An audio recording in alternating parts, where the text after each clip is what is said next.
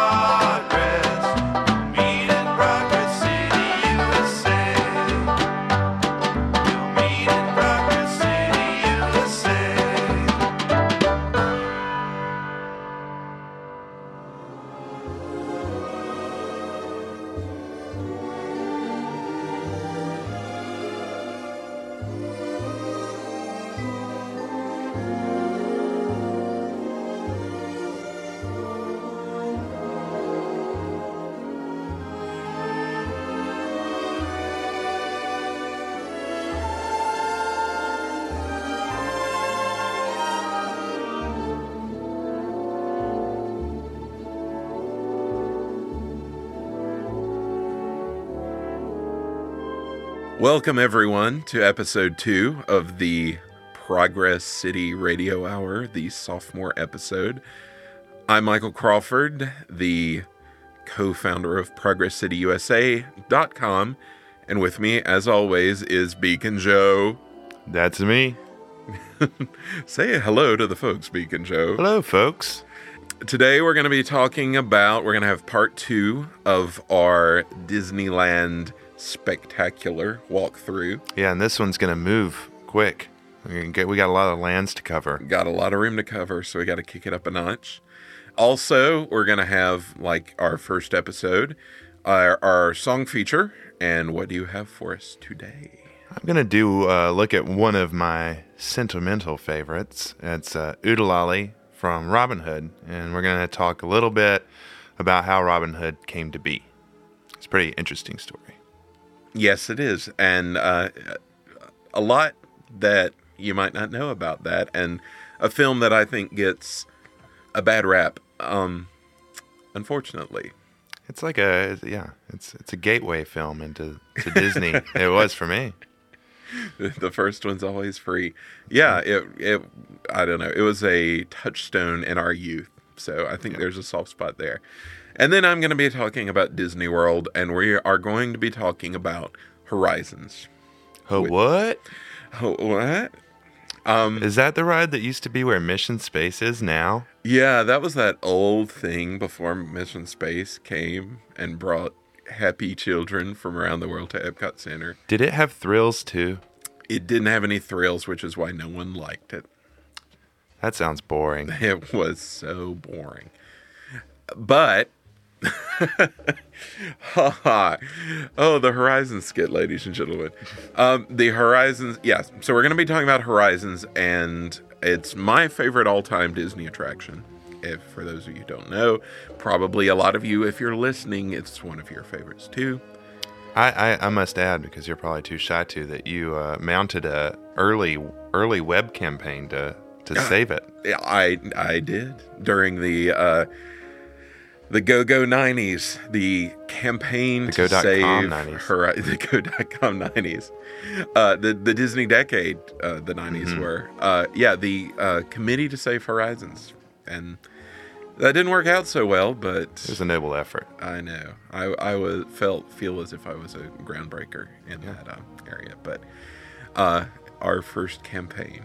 But we're going to be talking about that and listening to a song written for the pavilion that uh, never actually made it. A song actually written by uh, Richard and Robert Sherman. Which is why they, they could not be on the song feature. We got to get our Sherman dosage.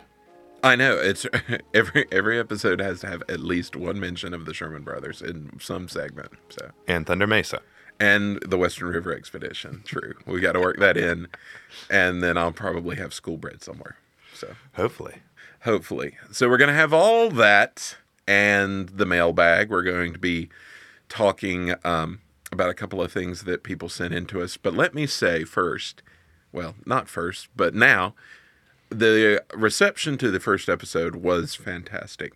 And thank you, everyone who downloaded, who listened, who reviewed, who shared it, who retweeted it.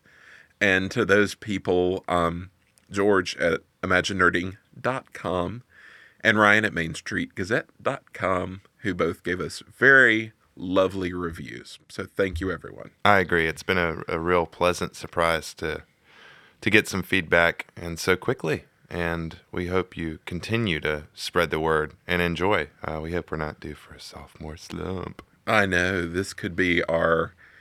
Um, hopefully, it's going to be more Empire Strikes Back and less mm, Matrix Reloaded. More Terminator 2. More Terminator 2. Less Electric Boogaloo. Uh, yes, this is Progress Less City episode 2. two, Electric Boogaloo. less cars. Although that, yeah, never mind.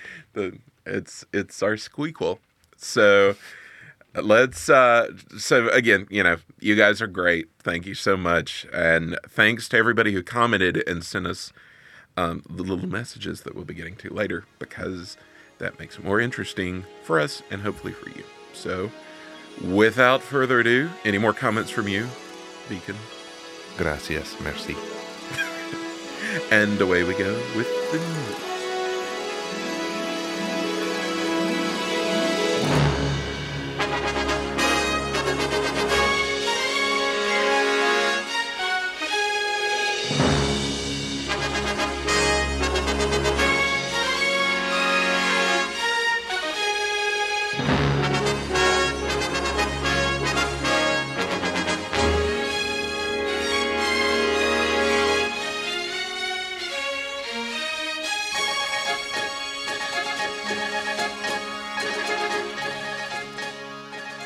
Now it's time for a look at the news and headlines from around the Disney world.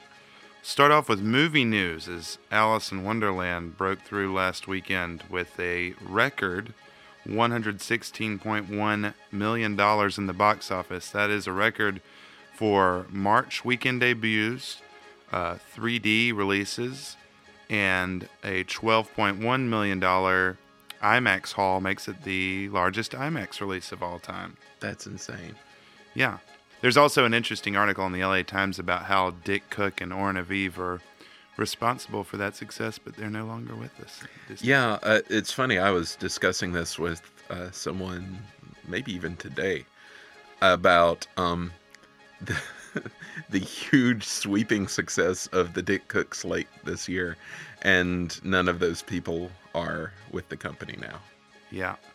Uh, also, and Je- congratulations to Jeff Bridges for winning the Best Actor Oscar. Flynn, Yeah, and speaking of both uh, these things, there's a lot of interest in Tron Legacy because of his win and uh, in a Tron preview. yeah, it's playing out there in front of Alice, and it just came online. I think it was yesterday, and it oh, it looks so cool. I'm so excited. It does indeed. Uh, also, speaking of of movies coming, it's rumored that there is a reboot of Honey I Shrunk the Kids on the way. Although Rick Moranis swears he remains retired and will not be involved. Does it really say that? It does. I didn't know. Well, I guess when people don't know you're retired. Oh, poor Rick Moranis. I hope he's okay. And does this mean uh, Honey I Shrunk the Audience will remain? I r- really doubt it. I um that's yeah, that's shocking. Who knew? Remake Mania, the public demanded it. Maybe it's based on the success of Honey I Shrunk the Audience. People just needed to know more. I hope it's a prequel It could be. because uh, you be. know you want to know how everybody got to be like that. How Russ for the neighbor guy? I've erased all my memory of that. you want to know the backstory on that French class, man? That was a classic in its time. It was kind of like the curtain call of, of the 80s movie genre. It really was. I mean, you had uh, yeah, Flight of the Navigator, and man, Disney could make them back then. Indeed. Natty Gann, all leading up to Honey. I, well, that's amazing. I I look forward to that. I hope I hope uh, Zac Efron doesn't age out before he can be in that. So what you got for us? I oh well. Speaking of remakes, I have a couple of reimaginings. It I always love those. Oh yeah.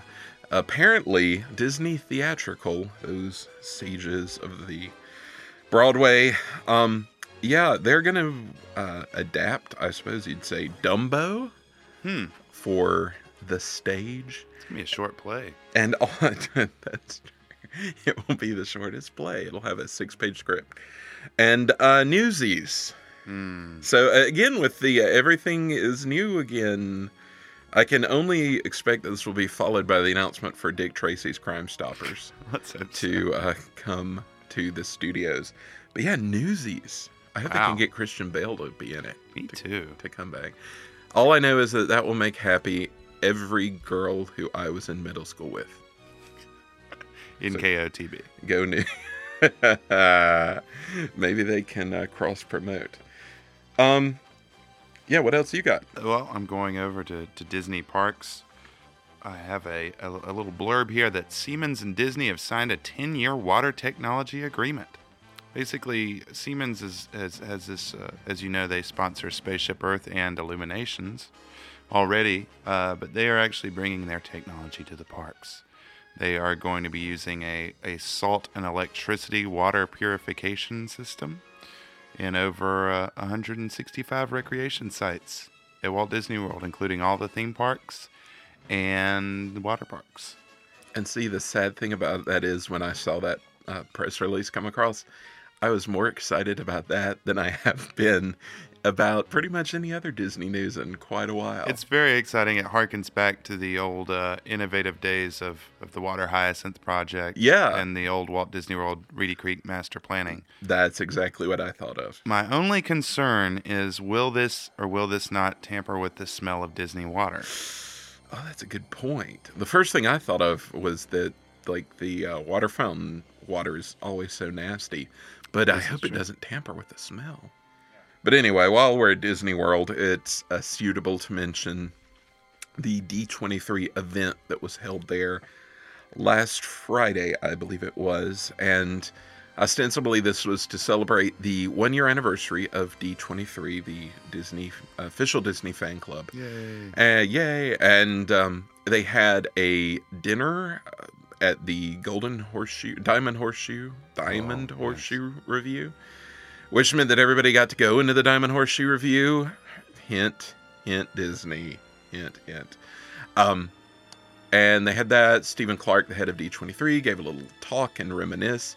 Had some little inside jokes that were apparently pretty funny. And then everybody went to the PhilharMagic Theater for a presentation by Disney Imagineers on the Fantasyland expansion. And Ooh. while this was billed as a sort of, you know, new secrets, uh, there really wasn't anything new. In fact, the biggest news was that they seem to have backslided on a few things. And Such as? well, they they just don't seem to know about a lot of things. Uh, they don't know when Toontown is closing. They don't know or won't cop to knowing uh, what they're going to do with Mickey and Minnie. Although it's assumed in the short term that they're going to be there in the Main Street Exhibition Hall. Is that what it's called now? Yes. Um, they say they don't know what the theme's going to be for the Barnstormer, although even in the most recent D23 magazine, it says that it's going to be themed to uh, clowns from the circus because it's going to be right next to where they move Dumbo. Well, maybe they have to develop the Dumbo musical a little bit further. know. have- Well, you want to get the tie-in, but you know, story, story. it's all about Yeah. story. But uh, you, we've seen the model where it's themed to the clowns, but apparently they've gone back on that and they said they've considered a lot of things and they don't know. They don't know if Dumbo will have the water feature that all the other parks have.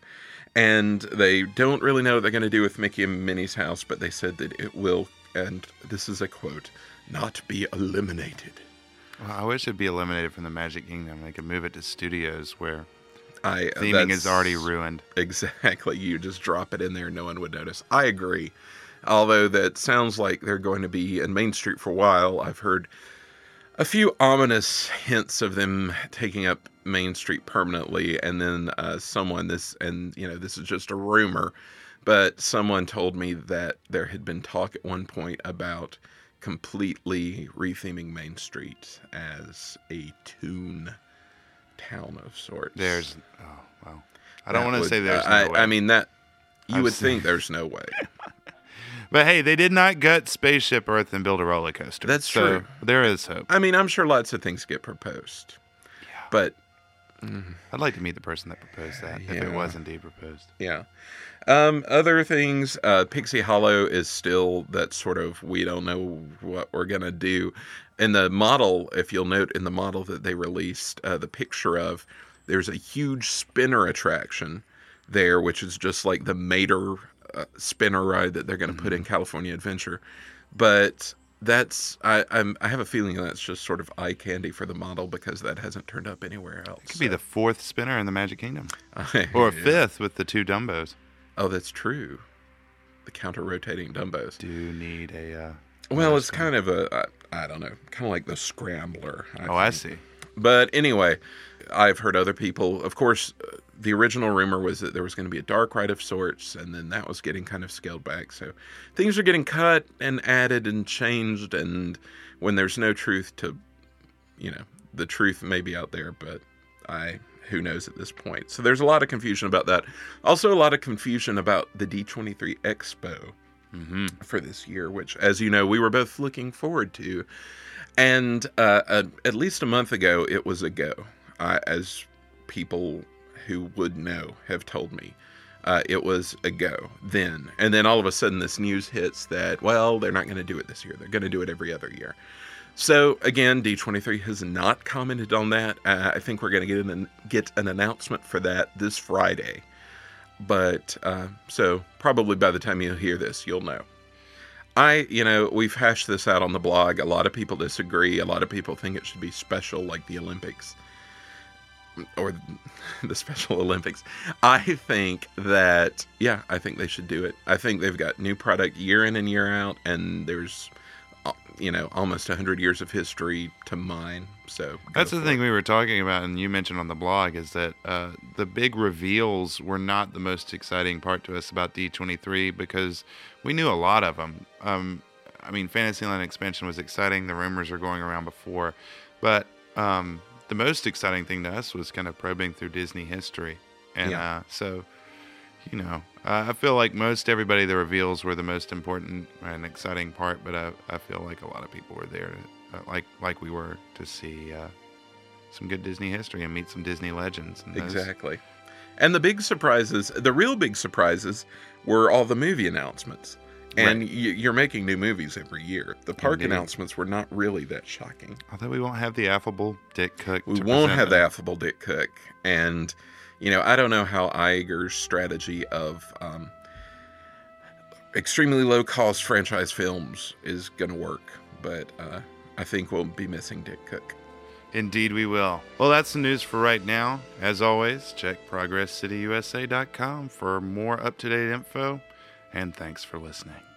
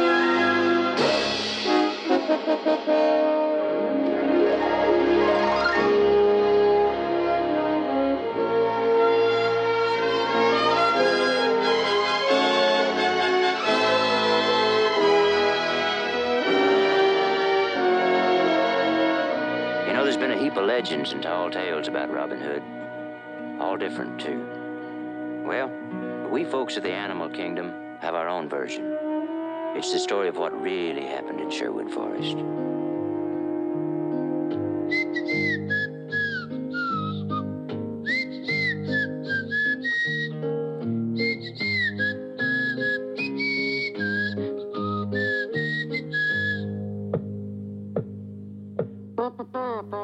Hello, folks, it's Beacon Joe. For today's song feature, I'd like to take a look at a song that is more obvious and a little less obscure than most we'll get to on this segment. But it's one that I wanted to include early on as it was highly influential to me as a child, and a song I still enjoy, not only as a piece of Disney music, but music in general. and that's the song Oo-De-Lally, written and performed by Roger Miller from the 1973 animated movie Robin Hood. But before we get to that, I'd like to talk a little bit about how this movie came to be. In 1973, Walt Disney Productions was still reeling from the 1966 death of Walt Disney and the 1971 death of his brother Roy. With trusted lieutenants Don Tatum and Card Walker at the helm, there was a creative paralysis of sorts afoot within the halls of Disney. And the question, what would Walt do, permeated the organization to an unhealthy degree until Eisner and Wells took over in 1984. The result of this was a conservative, no gamble attitude towards breaking new ground and a recycling and repackaging of old ideas.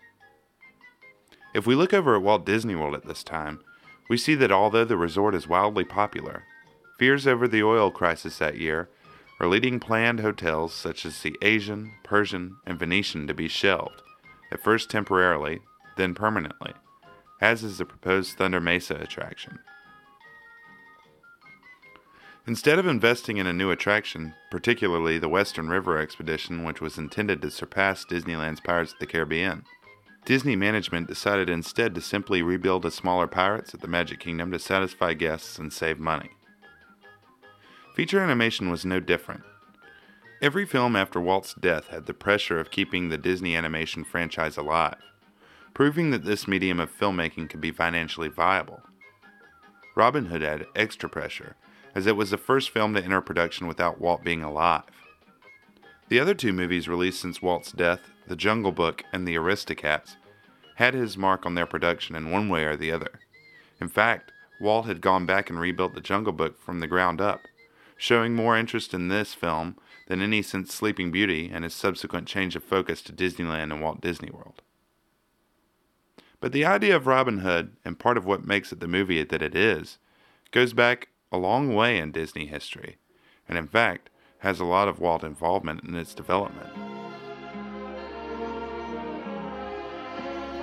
Not only did Walt himself make a Robin Hood movie, the 1952 live action film Robin Hood and His Merry Men, but the choice of a fox goes back to right after Snow White became a big hit in 1937.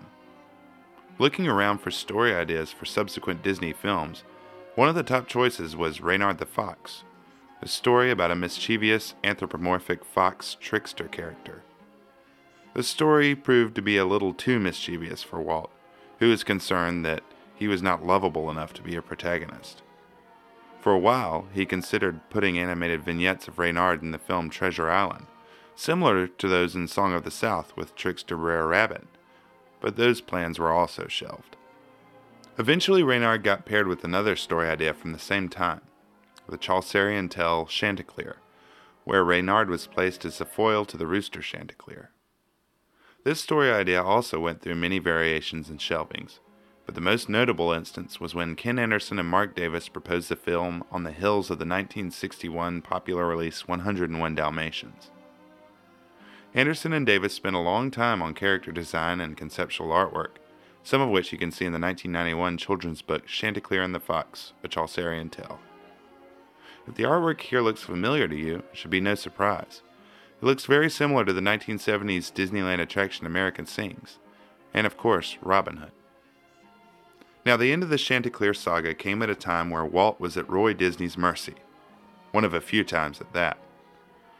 As he was planning his Florida project, he deeply needed Roy's support for a project that would require so much money the land, the initial theme park build-up, and the eventual building of Epcot City. Roy used this as leverage to try and shutter, or at least diminish, the output of featured animation, a medium which was very costly and did not return as much profit as the theme parks or live action film. Every town has its ups and downs. Some towns' ups outnumber the downs. Consequently, around the time the Chanticleer movie was being pitched as a grand musical, full of detail and song. It was pitched against the movie The Sword and the Stone, a film that could be created on a very small budget, required a much smaller cast, and would be much more likely to succeed. Roy essentially required Walt to choose between the two, citing that the future of his Florida project may hang in the financial balance. Walt quietly chose the sword and the stone, refusing to tell Davis or Anderson, and instead letting Roy's lieutenants blame the selection on the fact that chickens are not able to carry a movie. The silver lining of this is that Marc Davis received a call from Walt Disney a few days later, asking him to go help at WED Enterprises. He would start on the refresh of the Jungle Cruise and go on to help to create such amazing attractions as the Pirates of the Caribbean, the Haunted Mansion, the Country Bear Jamboree, Western River Expedition, and more. But I digress. Ken Anderson, though he dabbled in Imagineering, remained home at Feature Animation and continued to ruminate on the Chanticleer problem. Finally, in 1973, he had his chance. Deciding to instead repurpose the trickster fox as the noble Robin Hood, the character everyone knew and loved, he seemed to have his answer. Some of the mischief could even remain. If you remember in the film when Robin gets the jewels by kissing the ring, that's from the initial concept work for Reynard the Fox. Director Wolfgang Woolie Reitherman, one of the nine old men, was again in the director's chair. He had become a de facto Walt after Walt had become more and more engaged in the theme parks, and had directed every animated film since 101 Dalmatians in 1961. Reitherman was intent on making the focus of this Robin Hood the relationship between Robin Hood and Little John, a buddy film in the vein of the 1969 hit Butch Cassidy and the Sundance Kid. This most likely is where the Western and Southern influence of Roger Miller and voice actors such as Pat Buttram as the Sheriff of Nottingham, and Ken Curtis and George Goober Lindsay as the Vulture's Nutsy and Trigger come from. Also, it seemed to hit a contemporary note, as the folk music of Glen Campbell, Jim Croce, and others was particularly popular at this time. And the last two Disney animated films had been dominated musically by jazz, those again being The Jungle Book and The Aristocats. Robin Hood is considered by some to be one of the poorest efforts to date by the Walt Disney Studios, and most cite Larry Clemmons' story work as one of the reasons. Critics cite a lack of good story, instead airing towards gags aimed at children in the vein of Saturday morning TV.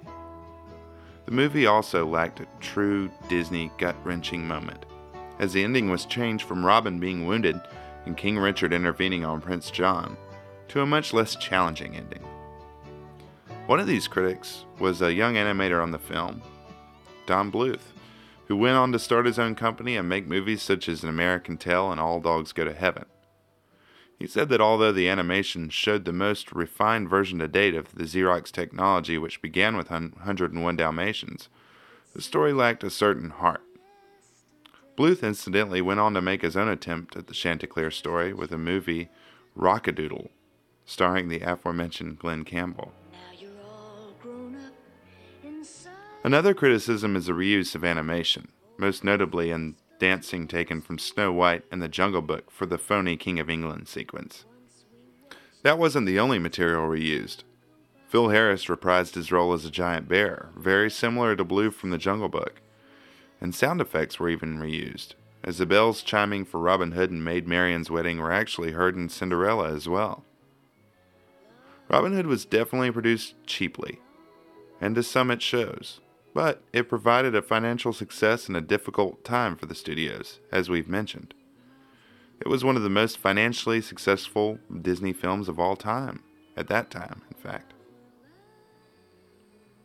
One thing that can't be denied is Ken Anderson's work, which was unique at the time. He essentially designed characters as humans in animal suits, with movements and limbs like people. This uh, had the offshoot of giving rise to the furry culture, which I'm afraid I won't delve further into on this podcast, nor any other. Though I understand these complaints about Robin Hood, it remains one of my sentimental favorites. The music and the mood of the movie was very captivating to me as a child. And though some criticized the choice of Southern and Western voiced actors and songs for a movie based in medieval England, I find those elements to be some of the most oddly charming. Roger Miller appears as Alan-a-Dale, the narrator and bard of the film. He's a rooster, another Chanticleer influence, and he sings three songs Whistle Stop, Not in Nottingham, and Oo-De-Lally.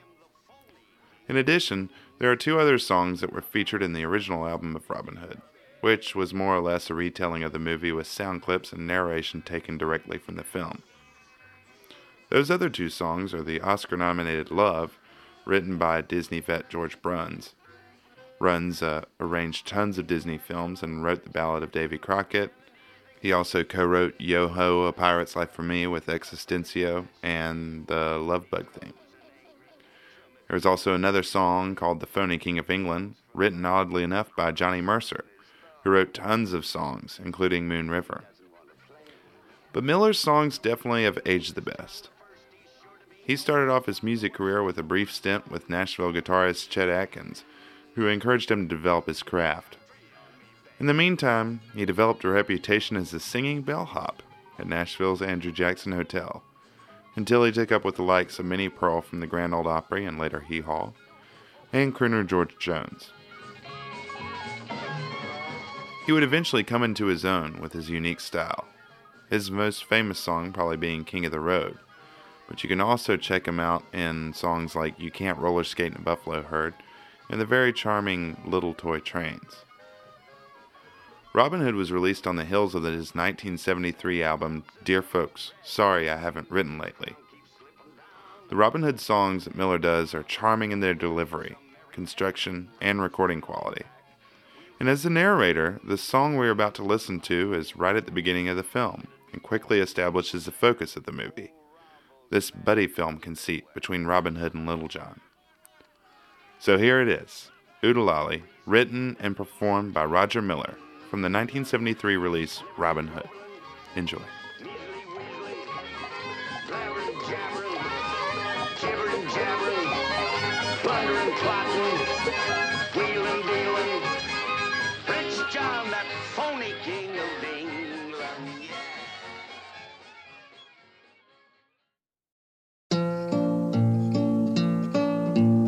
Robin Hood and Little John walking through the forest, laughing back and forth at what the other has to say.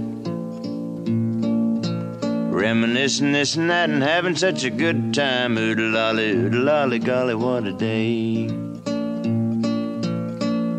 Never ever thinking there was danger in the water they were drinking, they just guzzled it down. Never dreaming that a scheming sheriff and his posse was a watching them and gathering around. Robin Hood and Little John running through the forest, jumping fences, dodging trees, and trying to get away. Contemplating nothing but escaping, finally making it. Oo-de-lally, oodle lolly, golly, what a day. Oo-de-lally, oodle lolly, golly, what a day.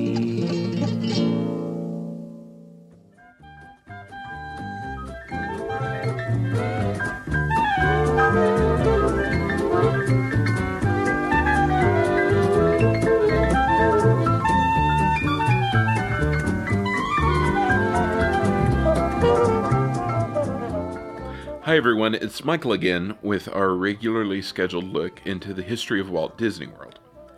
In this episode, we're going to discuss an attraction that's near and dear to m- many veteran Epcot fans, and that's the 1983 classic Horizons. Now, longtime readers of Progress City might find it odd that I actually haven't written that many stories about Horizons, when it's my all time favorite attraction and something that greatly influenced me as a young Progress citizen. As a matter of fact, my very first Disney related project online was something way back in the mid 90s that I very optimistically called the Committee to Save Horizons. Now, spoiler alert, it didn't. But it was the first of many fan efforts to save the attraction, and it started the ball rolling uh, that would eventually lead to Progress City. In the decades since, Disney scholarship online has grown by leaps and bounds, and my original Fancy Pants webcot site looks hilariously primitive in comparison. Now, countless sites and writers have weighed in on Horizons in that time, and with information pouring in from the attraction's own designers and well respected Disney historians like Martin Smith, it's hard to think of anything to say about this attraction that, more than a decade after its final closure, remains a fan favorite and perhaps the most discussed and loved extinct attraction in the history of Walt Disney World. Now, all that being said, let's talk about Horizons.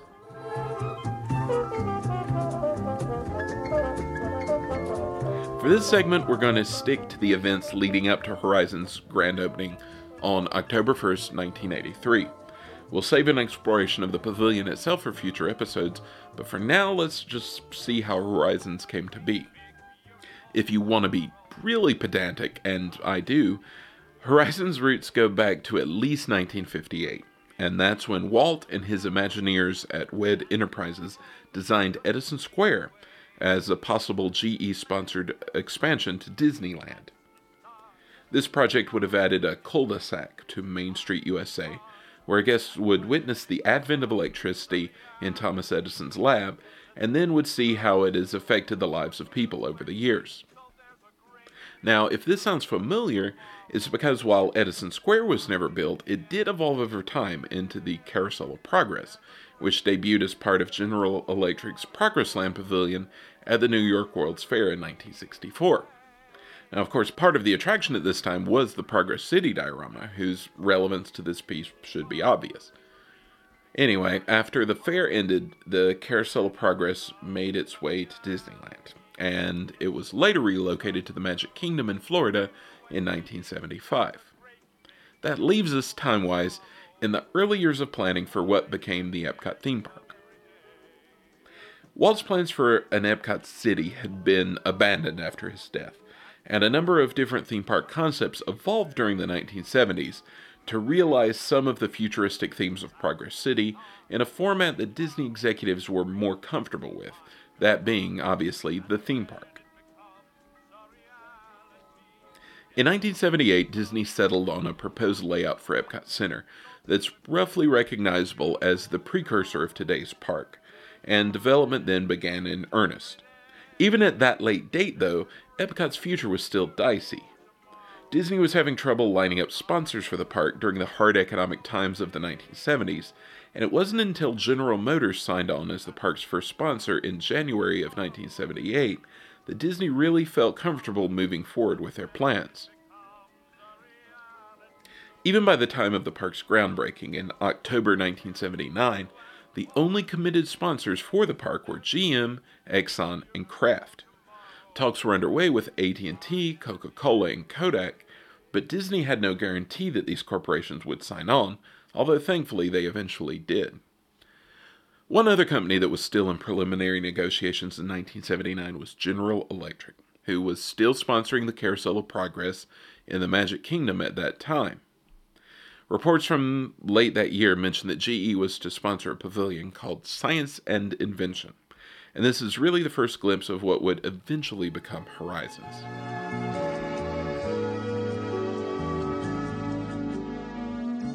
Science and Invention was a good summary of GE's intentions for their attraction at Epcot because it was their hope that the new pavilion would show guests how GE's new products would help improve their lives and, in effect, usher in the future. Now, GE's slogan at the time was, We bring good things to life. And that's really what they wanted for the new show something forward looking and progressive, and something that would, for all, all intents and purposes, be a sequel to the Carousel of Progress. Now, the first design staff assigned to the pavilion were two very well known Imagineers, George McGinnis and Colin Campbell. They went to work on the project in 1979, and what they came up with first was something that they called the Edison Lab concept. The ride, much like the old Disneyland Edison Square plans, would have been a look back at Thomas Edison and the origins of GE. It would then have taken guests through a survey of the company's technological feats up to the present day. Now, when the Imagineers presented this design to then GE chairman Reginald Jones, he rejected it. Or, as Marty Sklar would later say, and this is his quote, they told us our idea stunk. As I mentioned before, GE wanted something forward looking, and they didn't want to dwell on the past. They also wanted something a bit more spectacular, and so the Imagineers went back to the drawing board And it was at this time that the idea emerged to make the new attraction a literal sequel to the Carousel of Progress. Now, as you probably know if you're listening to us, that show follows a family over the course of about a century from roughly the 1890s to the present day. And it shows how technology has changed and enhanced the lives of people during that period. The new Epcot attraction would pick up from there, uh, starting with a humorous look back at the futurism of yesteryear, but then it would meet up with our carousel family and follow them into the next century, into a world of space colonies and undersea cities and desert farms. These early decisions were hashed out by a large team of people from both WED and GE. When George McGinnis and Colin Campbell resumed work on the second draft of the GE Pavilion, they were joined by veteran Imagineer Claude Coates. Now, Coates, who worked at some point on most of the new Epcot attractions, was the first official show designer for the GE ride during those early phases. And it was Coates who, along with architect Bill Norton and industrial designer Bob Kurzweil, hammered out the first real layout for the pavilion. Later, after he finished the 1930s scene in the ride with Colin Campbell, George McGinnis would take over as show designer for the rest of the attraction's development. When the design team had sorted out the basic storyline of the ride, Tom Fitzgerald came on as the head of the story team, and they helped hone the narrative and add in detail to the story. The original working title for this new attraction was Century 3, as America during that time was fresh off the celebrations of the 1976 bicentennial, and the new attraction was really intended to show what America would become during its new third century. As a press blurb from August 1980 said, the Century 3 Pavilion would feature a curving screen 8 stories high, giving the audience views of outer space and inside a molecule. Guests will see robot mining, an undersea habitat, underground homes, and desert farming. As you can see, the concept for the attraction was pretty similar to the ride we all eventually came to know. Still, there were a few elements that were lost along the way. Mark Novotny, who was a show writer at Imagineering, came up with an idea for a post show area called Future Fair, which would highlight various GE products and services. Longtime readers might remember that we've shown a piece of George McGinnis's concept art for that post show previously on the Progress City blog, and we may provide a link to that in the show notes. Jack Welch, who would eventually take over as chair of GE from Reginald Jones, actually vetoed the idea of a post show because, and if you can believe this, he didn't want anything too commercial. The post show's $28 million budget was then funneled back into the ride itself, allowing it to become longer and more elaborate. A few elements from the Lost Post show did make it into the ride itself, though. Marty Sklar had wanted to incorporate IMAX screens into the attraction, and because McGinnis had been working on a project with OmniMax screens, he opted to use that technology instead. McGinnis originally suggested that the Omnisphere, which would have been formed by three adjacent OmniMax screens, be used as the grand finale for the attraction. The story team, though, moved it to the midway point of the ride, where it would be used to depict the modern world and current technologies. When Marty Sklar asked him to come up with a new finale, McGinnis decided to take an idea from his rejected post show area and then use it for the ride's new big finish. Now, McGinnis's original idea from the post show was for a tunnel that guests would pass through while standing on a moving belt. They would be followed by a variety of moving images that would highlight the different businesses and technologies that were part of the GE empire. And this was inspired by some journal articles that McGinnis had seen about proposals for placing ads in subway tunnels that would then follow alongside moving trains. Now, after studying up on the mechanics of these moving projections synced to ride systems, McGinnis proposed to salvage that idea, and eventually it became the famous Choose Your Future sequence at the end of the Horizons ride itself. At some point, Imagineers realized that the Century 3 name might be a little cryptic for foreign visitors, for whom the date 1776 bore little meaning. By the time GE officially signed on as sponsor in October of 1980, the name of the pavilion had been changed to Future Probe. The press blurb at the time said that during the 20 minute ride, passengers will encounter storytelling effects highlighted by three dimensional scenes and nine story high film projections.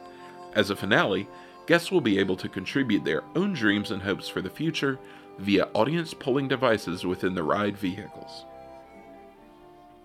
Now, that last bit indicates the initial uncertainty at Imagineering about how the new finale would be used.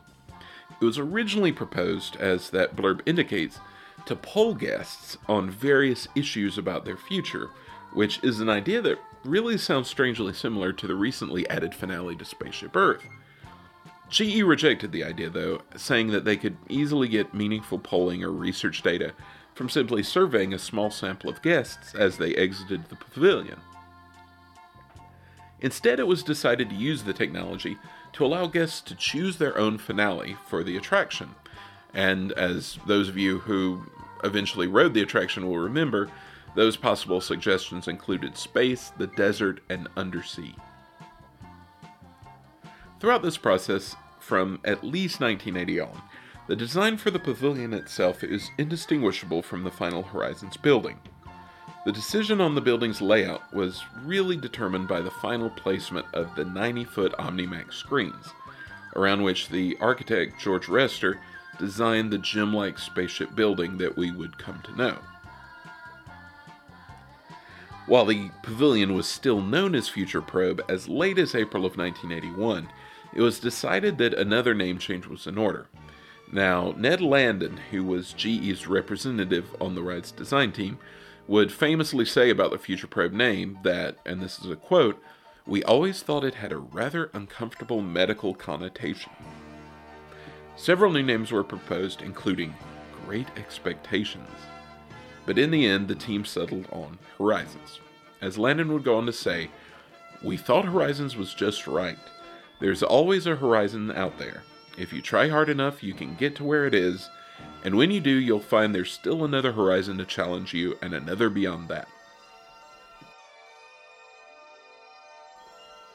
By this point, Horizons had almost evolved into its final form, and only a few alterations remained, and these were mostly the result of budget cuts. The first of these occurred when the ride was still under design, and the Imagineering team was asked to cut $10 million from the final budget. McGinnis saved some money by condensing the floating city scenes into a single show bay by using double sided sets for the pod bay, the classroom, and the undersea restaurant scenes. Bigger cuts involved the Omnisphere, where the large format film would show cutting edge technology from the modern day. Now, in Claude Coates' original layout, the ride vehicles would have exited the historical portion of the attraction by rising up along a spiral track past a visual montage of artwork from old pulp science fiction magazines. Then it would enter the Omnisphere on the second floor of the building, where it would be surrounded on all sides by three OmniMax screens. And then the ride vehicles would make two complete downward circuits around a central column and exit the Omnisphere on the ground floor. Once the vehicles were out of the Omnisphere, they would rise again to the second floor of the building and enter the third act of the attraction, which took place in the future.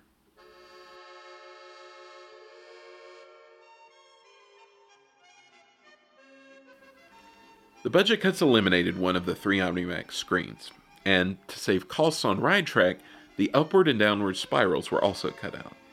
The ride vehicles would instead rise from the ground floor to the second floor via one single 90 second pass of the two remaining OmniMax screens. Now, this decision also led to the removal of the Pulp magazine montage, and that show space was instead used for the Future from the 50s scene. Much later in the design process, the 50s scene was the site of a final budget cut. Now, the Imagineers had originally intended to continue the use of the fully dimensional animatronics figures that had been used in the attraction to that point. But to save money, it was decided instead to shift to the more stylized design we would see in the final attraction painted flats lit by blacklight, and then figures made from wire sculptures that were painted and lit to look like neon. This would probably have succeeded in cutting the budget had Imagineer John Hench not come along and decided that the scene wasn't using the full height of its space effectively and added an enormous tower to create visual interest. One final element that didn't make the show was part of the transition in the futuristic scenes from the undersea city to the space colony. Now, you might remember that the solo subs from the floating city and the intercolony shuttles from Brava Centauri shared a similar design. And this was because McGinnis designed them that way so that there could be a visual transition between the two scenes, with a projection of a sub morphing into a space pod. This ultimately didn't work because the projection device designed for the effect was jostled by ride vehicles passing, and that made the projected image too shaky to work. So, after years of work and name changes and cutbacks and additions, Horizons finally opened on October 1st, 1983. It would operate continuously for a decade until GE dropped their sponsorship in 1993, and after that it would remain open on and off until January of 1999. Now, as I said at the start, we'll discuss the ride itself in a future episode of the podcast, but for now, I want to leave you with one last hint of the Horizons that never was. One of the fundamental elements of all the original Epcot pavilions was the fantastic music. And if you remember, every attraction had its own catchy theme song, and Horizons was no exception. What a lot of fans might not know, though, is that Horizons theme song was originally intended to be penned by those legendary Disney songwriters, Richard and Robert Sherman they of It's a Small World and There's a Great Big Beautiful Tomorrow and so many more. For Epcot, they composed the Astuter Computer Revue, and for the Imagination Pavilion, they wrote One Little Spark, Magic Journeys, and Making Memories. They also wrote several songs throughout the development of Horizons, but none of those were ever used. One attempt from June of 1980, when the ride was still called Century 3, was entitled Tomorrow's Windows. In October of that year, they wrote Tomorrow is the Rainbow, which seems to have also gone by the title New Horizons, which, of course, is the same name as the song by George Wilkins that was eventually selected as the pavilion's theme. The reason that none of the Sherman songs were used goes back to GE's original mandate for the pavilion. They wanted something forward looking, and something that had never been done before. The Sherman songs, in the eyes of GE, felt like very traditional Disney material, and it didn't fit the vibe of what they were looking for. Unfortunately, only one of these abandoned tracks has ever emerged to collector circles, and that's a third Sherman ditty called Reach for New Horizons. There are a handful of different versions of this online, which indicates that maybe this song made it further along in production than some of the others. Regardless, it definitely has that Sherman Brothers vibe, and it's kind of strange to think of Horizons with this different soundtrack that would perhaps have linked it more with the other original 1982 Epcot attractions.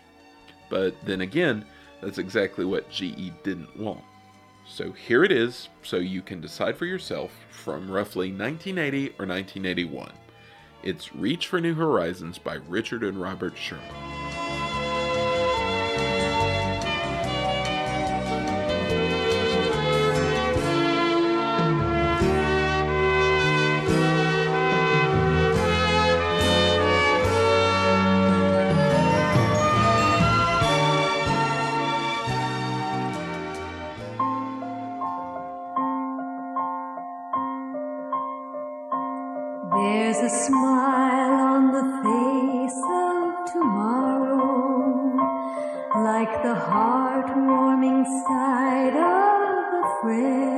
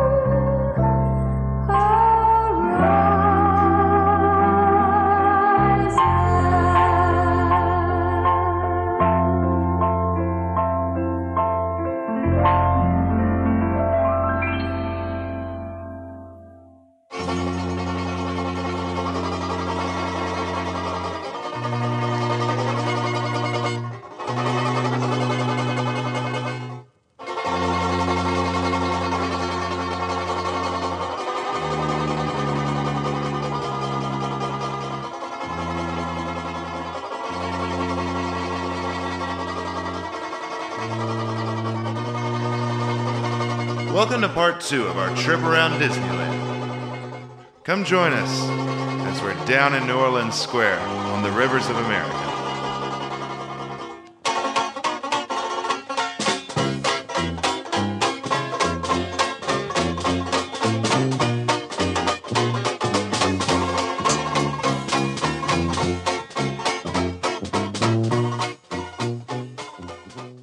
big fan of New Orleans Square, and you know we talked about the scale on uh, Main Street being so different from uh, Walt Disney World.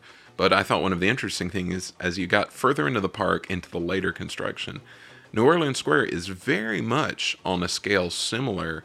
I feel to Disney World, and uh, maybe not in footprint. The footprint is very small, but in a lot of ways, it's like a pavilion at World Showcase because it's very detailed, very that larger real world scale closer to it, and um, very windy, mm-hmm. but fantastic. It was a lot like World Showcase. It also did remind me of its, you know, uh, counterpart in Florida Liberty Square. Uh, it was, you know, Liberty Square is not as windy and and uh, but the level of detail is pretty similar. Um, Yeah. Really cool to see those uh, masts as we get out of Pirates. There are masts at the end of you know one down Royal Street, I think it is, of like a you know And that was very. I had had no idea that was there. And you look up and you see these masts over the building, so it looks like you know the ports over there. It's Right. very cool. Very cool. Yeah, really neat. Uh, got to go, you know, look in on Club 33. We're still waiting for, uh, for Where's- one of you all to, Our invitation. yeah. But we, we had a guy like OMG. staring at us through Club 20, 33, and I was very jealous of him. Yeah. What's up? What's your deal, guy? Yeah, what? That's rude. Um, walking through there was really neat. Uh, did not disappoint. One thing I wasn't expecting to see was the extension of New Orleans Square across from where the train picks up. It looks like to you know to what you're supposed to see. It looks like it just keeps on going. There's like a, a street that goes down where the railroad comes in. There's like music being pumped out from one of the windows.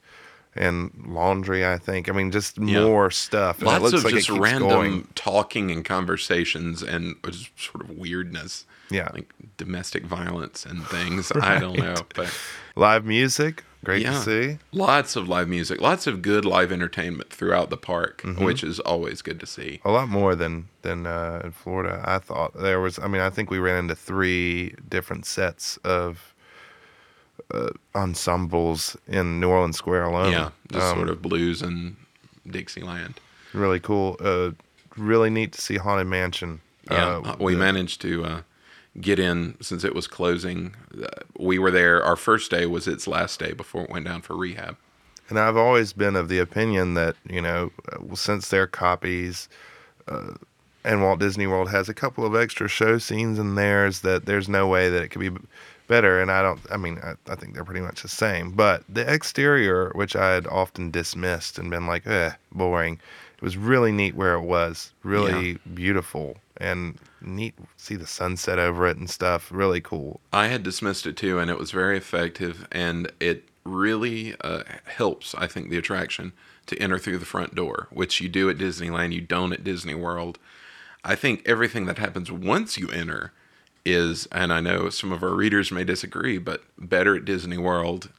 Uh, the the sort of entrance foyer with the picture, the uh, lift rooms, and all the enhancements they've made at Disney World with the audio and the little show scene additions and it's just a bigger ride in Florida, and I think it works better. But the exterior at Disneyland, the entrance there, they I think they have us. But Except for the fact that Splash Mountain is like three feet away. yeah, that uh, that was kind of disappointing and really odd. Is that there's a couple of sort of trees, and then there's Splash Mountain right easily visible from Haunted Mansion. That kind of clashes. Yeah, uh, it was neat to be on the uh, the different side of the lift room though, where you go down. Yeah. Oh, yeah. Yeah. You actually go down. That's true. But then the, the load area, not like in Florida, it's almost like you're in a giant void because you're inside. You go past some of the uh, the busts that look like they're following you. They have the pictures, those famous pic Marc Davis pictures on the wall in the hallway instead of in the attraction.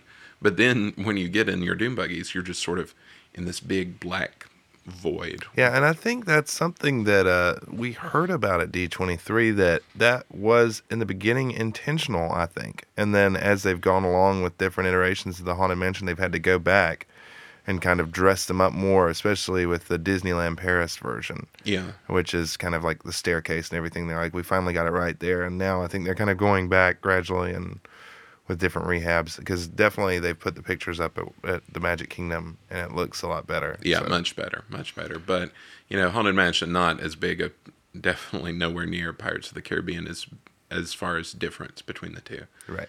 And then you know, there's Splash Mountain, which is like Splash Mountain but different and uh, smaller scale. It moves quicker because it is smaller. You're The animatronics are just a little bit less advanced because they were used in America. and a little bit more terrifying because a little bit more showbiz pizza. yeah, a little. uh, They're kind of thrashing around, and it's you know you go down, and the first thing you see are the storks drinking their like mint juleps and smoking their cigars, and again, it's that thing of everything is right up in your face, so it's just all that more sort of And you're kind of just cruising by it as it's in your face. yeah, and those uh, and they really move. There aren't those I feel delays that the vehicles in Florida have. Like when you go over a flume, you don't stop and wait and then go over the flume. You go up to the flume and go right over. Yeah, it was it was neat. I I would not say it was superior, but it No. was more comical and you know very similar experience overall. And what's up with why is Brer Fox so different? He had I this little know. like uh, I don't know. He hadn't had the Grecian formula that day. But anyway, so Splash Mountain, great as always, of course. Uh, Winnie the Pooh, the less said the better. Uh, really, really, guys, The load area, top notch. the load area was when the best thing you say Loved about it. the ride is the load area was awesome, and it was awesome. But um, the yeah, no, you got rid of Country Bears for that, really. Yeah, we're not the biggest Pooh Pooh, fans. Pooh. Well, I, you know, I'm not the biggest Pooh fan, but I think the Pooh ride in Florida is a good effort, and it has some nice effects, and it has some good music. You're just talking about the elephant smoke ring, aren't you? And well, yes, it's all about the smoke ring when it worked. But yeah, all pretty much everything that you could think of uh, that's cool about the ride in Florida is not in the one in California. right. Yeah, Uh, the good thing is there's never a line for it. Wonder why that There's, is. yeah, weird. Although the ride vehicles are incredibly uncomfortable. Yeah, I did think I was gonna die. Yeah, my Or kneecap to reconstructive surgery will take place very soon. But enough of that. Frontierland. You know, Walt's big land. Walt's, you know, the the most timely land when the park was built. I think The hip land. the hip land that captured the culture. It was the Hannah Montana of its age. It's kind of been chopped up uh, for these other two lands that we've just been talking about, but it was really neat to see. Uh, there are definite differences. It's a lot smaller, obviously. Uh, there are a lot of similarities too. I mean, uh, you kind of knew your way around Frontierland pretty pretty easy. Uh, Yeah, there's it- not much to see. But except for having um, Big Thunder on the exact opposite side, it felt, you know, pretty normal. And I think the weird thing for us is being at D23, and we had that thing that Tony Baxter and Ed Hobelman showed us all those videos of Disneyland back in the day, and how, I, I mean, Frontierland was a third of the park. It was enormous, and you had this. Uh, the- you know the mine train and the donkeys and the stagecoach and everything else. Native American dancers, Uh, yeah, which I want them to bring back bring them somehow. back. Kurt Russell could do it, but um, It's gonna be on the top of Thunder Mesa. but uh, So bitter. you know, all that stuff's sort of been pared away, and the land seems less than what it was. But there are lots of neat little artifacts of that era, which I did not expect. Yeah, the front loading of the Gordon Go- blah, Gordon Golden Horseshoe, uh, seeing how it was kind of the main attraction when it opened, really cool, and it was hopping when we went in there. I was really because I wasn't sure what, if anything, they still had at the Golden Horseshoe. I was so excited to see that they were had, having shows, so we went in and you know it was always standing room only. Like the first couple of times we looked in there, there was no way we could even get in the building, and uh, we managed to get seats for one show, and the show was fantastic, and uh, like you said, people were nuts, and it was it was packed, standing room only, and they were selling a lot of ice cream. Yep. So Disney World, Take listen, note. why don't you use the, the, the, the Yeah, we had some good ice cream. I want to come back for the chili and the bread bowl. That, the, the the ice cream was very choice. Chili and the bread bowl sounds good right now. But uh, and you know to think that like oh well that's Walt's box. That's where Walt always sat. And Mm-hmm. That's Ed Wynn's box. That's, and that is it, where Ed Wynn sat. And you know, I you know, wish Wally Boag was there, but whatever. But um, yeah, it it's just a tribute to how if you if you offer these things to the public and if you do it right, then they will respond because that place was bonkers. Yeah, and I, you know, it was Billy Hill and the Hillbillies, not the original Golden Horseshoe show, which they don't have anymore. I thought it was a great show. It was I mean, a you know, really good show. Yeah, it wasn't. I mean, it's corny in the right way, corny in the Walt way, not yeah, it's kind in of the a, even more like the Hoop-Dee-Doo, I think, than the original Golden yeah, Horseshoe. it, it had a very Hoop-Dee-Doo vibe. That's true. So that was ex- that was an exciting, you know, it was exciting to be able to do that. um, mine train, as you were talking about artifacts, the the old uh, tunnels from the mine train through Nature's Wonderland. The train was actually out there, amazing to see, and I became quite obsessed with wanting that ride to be there. I know. I would, man, I would love to ride that ride. And uh, you know, all the the tunnels still there, all the, you know, uh, see a few of the animatronics from uh, the Mark Twain, and uh, yeah, I would love to have ridden that. I kind of hate that it's not there, but uh, Thunder Mountain, very good, Yeah. very good for its such smaller scale, but uh, very effectively used. yeah, very great use of space, and cool that they kept Rainbow Ridge there, which was the entrance to Mine Train through Nature's Wonderland. Cool show that Tony Baxter really did, you know, want to preserve something. uh, Yeah. but it's still there. and did a good job with that. And speaking of Tony Baxter, the next stop would be his Fantasyland, which is the sort of remodeled Fantasyland from 1983, which he led, and it is incredible. It is beautiful. Yeah, the attention to detail. Again, like you were saying, it's reminiscent of World Showcase. Kind yeah, of. it's very uh, the architecture of it. Uh, for those of you who haven't seen it, every ride building is. It's not like those long carnival tents in Florida. Every different ride, the Toad, uh, Pan, Alice, uh, Snow White, Pinocchio, even if they're in the same show building, they have a separate facade that's in a different appropriate style for the attraction. And it is very World Showcase, the level of detail and styling. Yeah, walking in there looking at Toad, kind of, kind of Toad with uh, the Matterhorn in the background did kind of bring me a shudder thinking about that we could have had a Swiss pavilion with the Matterhorn. Yeah. That's yeah. what it would have looked like. gives me a shudder thinking we- we could have Toad in Florida. Yeah. Uh, Yes. I did take pictures of all the exits of the Fantasyland attractions, which I might post because they look so amazingly ornate, and probably nobody looks at them ever. It was amazing. and the, yeah, it, like there's a wonderful level of detail, and there's so many attractions in such a small area. It's not a sprawling Fantasyland. It's not as big as ours is in Florida or is going to be in Florida, but there's such a critical mass of attractions. Yeah, it was neat to see also that um the uh, speaking of Epcot that there are certain effects that have been lost uh from the early ori- original Epcot dark rides like Imagination and such. They show up there in those Fantasyland rides. There's like a the Crow projection and the Snow White queue. There's a lot in the Alice in Wonderland attraction, the Peter Pan attraction.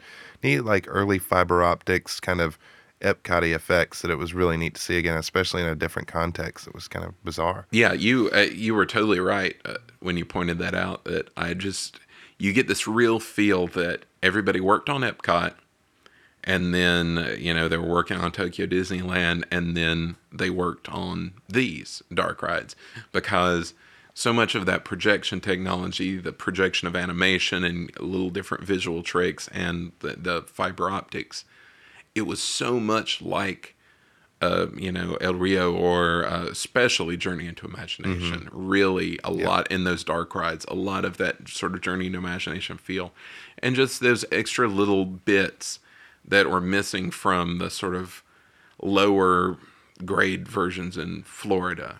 Yeah. And and some that weren't even there at all. Some like that weren't even there. Alice in Wonderland, which I loved, and a lot of people don't love. I know that was you know not having ridden these and read reviews over the years, people saying that you know Alice and Pinocchio get singled out a lot for being the lower grade or lower tier, but they're far superior to everything except Peter Pan in Florida. Right. And uh, Alice, you know, you've got the two stories. It's indoor outdoor, lots of great little effects, and yeah, a uh, lot of sight gags. a lot of sight gags. Toad is great. Peter Pan, of course, is great. Uh, but you know, just a fantastic job. Still, whatever, almost thirty years later, it's, it's fantastic. Yeah. Much to our chagrin, the storybook land canal boats and train were closed, which was painful. I know. I was always had looked forward to seeing that, but That's just another reason to go back. Exactly. Matterhorn exceeded expectations for me. I've been looking up forward to that for a long time. Me too. It it definitely exceeded my expectations. Yeah, rode it at night, which I would imagine Disneylanders let me know. It, I, it seemed like that would be the superior way to do it. It seemed a lot like Space Mountain and kind of the exciting, like didn't know when you were going in and out, and really neat to do the dual bobsled thing, which was really hectic and really neat. Well, and again, the thing with the small rooms, all these attractions with these small rooms, so you don't know where you're going. You don't know what's going to be around the next corner because it's so turned in on itself. And I, I think you know, comparing what it most often gets compared to, Everest in Florida, those two sort of analogs. Why is it? It is a superior coaster to Everest because first there's always something to see and it's so in and out. It's so unpredictable. It's not just going around in a big circle, you know. True, true. Uh, Small World, I've become a big, big fan of through the years because I love the Sherman Brothers and I love Mary Blair, and what better outlet for that? I know they're creepy little dolls, but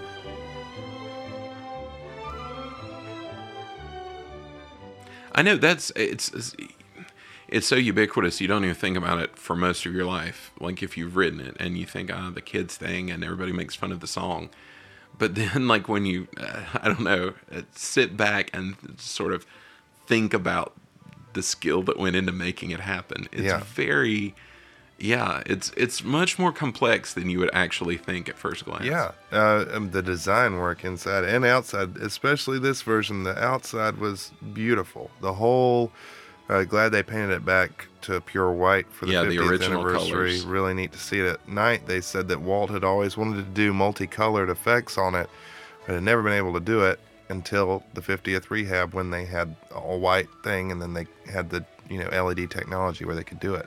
Really beautiful, really beautiful loading area. the exterior flume is that going through the gardens with the topiary is very nice. And it's it's a lot different than Florida in a way. You know, uh, that it's a canal boat instead of a flooded floor. Uh, so the show is again right up next to you. There are all these little ante rooms that tell you where you're going and have little. Like little travel posters or something. Yeah, which was that was odd. But yeah, it's very again because you don't aren't in this giant flooded room. It's much more intimate scale, and they are right up on you. And of course, they do have the Got characters, the which characters now. is a you know it i'm not as against it as i once was because some of them really worked in the context the uh, pretty much anything from a mary blair that mary blair had worked on the film like alice or cinderella those were great and there were some that just stood out terribly mm. The cool thing about the Alice one is they actually lifted the White Rabbit design exactly from a Mary Blair drawing. So that was cool to see that attention to detail. Now the Woody and the Little Mermaid Ariel, I mean, there were some that were just pretty atrocious and too much Nemo. Nemo, looked exactly like Nemo. It's like we don't need Nemo and anything else. A. Nemo and Dory look like they had been taken out of the window of the Disney store and put in there, as did Pinocchio, as did, and you know, the Little Mermaid, because she's in a section all to her own. And it goes from the chorus, as it is the entire ride, of everyone singing, and it's just her singing. And then it goes back to everyone. And Right. aside from, you know, you know, there are no mer children of the world or whatever. It just it it clashes, it takes you out of the ride but uh, some of the other things were not as bad. And you saw the presentation about that. Yeah. Um, yeah, and it did seem like again they were mostly trying to do it. I mean, definitely, you know, it's it's it's got to be hard to be Tony Baxter or Kim Irvine and have to have have to change it from your management and still try to keep it. So I definitely have sympathy for them there. I definitely, I just don't think they should have put the America room in there. It looks cheesy. No. It looks bad. There are certain things that are really cool, and we had to ride twice to see, like Timon and Pumbaa. They were really right. they were in blended in. Fant- I couldn't believe it when I noticed them because uh, the way they blend in visually is perfect. I mean, whoever did if whoever did that, if you're listening, a good job because. Yeah. You know, in that ride, there's so much weirdness and so much sort of visual strangeness Which that I something love. like which is great, and that something like that, if it's done right, can fit in. And then for people who know it's there, it can be a fun sort of you know Where's Waldo sort of thing. And for those who don't know it's there, they're not yanked out of it by like, oh, well, here's Ariel. But uh, Timon and Pumbaa were great. Um, Mushu and Mulan were in there, and that was another good instance. I don't like they have this giant Mushu kite, which is tacky, but then they have an actual little, you know, pipe cleaner and glitter Mushu, which is pretty cool. So Yeah, it- it's it's hit and miss, but I don't doubt their intentions. But They did make a good point, and I don't think this is completely an excuse that the Cleopatra that's been in there was actually a lift from the movie Cleopatra. It had just come out, and it's it was added in there by Marc Davis, and it's an exact pose of Elizabeth Taylor Really? in Cleopatra. So they're arguing that characters are already in there, but uh, Well, but that would be an uh, you know if that is true, then that is an example of it being good. yeah, And there's some that are bad, like Woody yeah. and Jesse. And yeah, I agree with you. The America scene does not need to be in there. And it It's- just looked completely different. The music sounded really different. The music, I think, was from the Disneyland Paris version. I think you're And right. And I think the recording, the actual f- musical recording from the 1964 version, is part of what makes it such a great ride. Um, and it definitely shows. I mean, you know, it felt like you were in a different ride when you were in that American section. And it wasn't just because, you know, I know that some of that stuff was actually based off Mary Blair drawings, like the canyons are part of the concept art for the for the contemporary mural. But it did feel different. It did feel different, and when you consider that America was expressly left out of the original attraction for a purpose, because it's the host. Yeah, it's It- just one of those things that shows you how delicate the balance is in that ride. That you know a lot of people make fun of, but if one of the things is taken out, or if something's a little bit different and off, it becomes a painful ride to be on. That- yeah, it, it yanks you out of it. That's true. So, Um, but overall, great, of yeah, course. love it. Toontown. I don't have much to say about this place. You're not a fan of Toontown. I don't like Toontowns. This is the best Toontown there is. I'm sure. Yes, Uh, I'm glad they're tearing ours down in the Magic. It is a real Toontown. I am also glad they're tearing ours down. But I will say, the Roger Rabbit cartoon spin dark ride was uh, I I enjoyed it a lot. I thought Yeah. it was a good ride, and you know because you're spinning in three, um, you can see in 360 degrees around you because you're spinning like a teacup.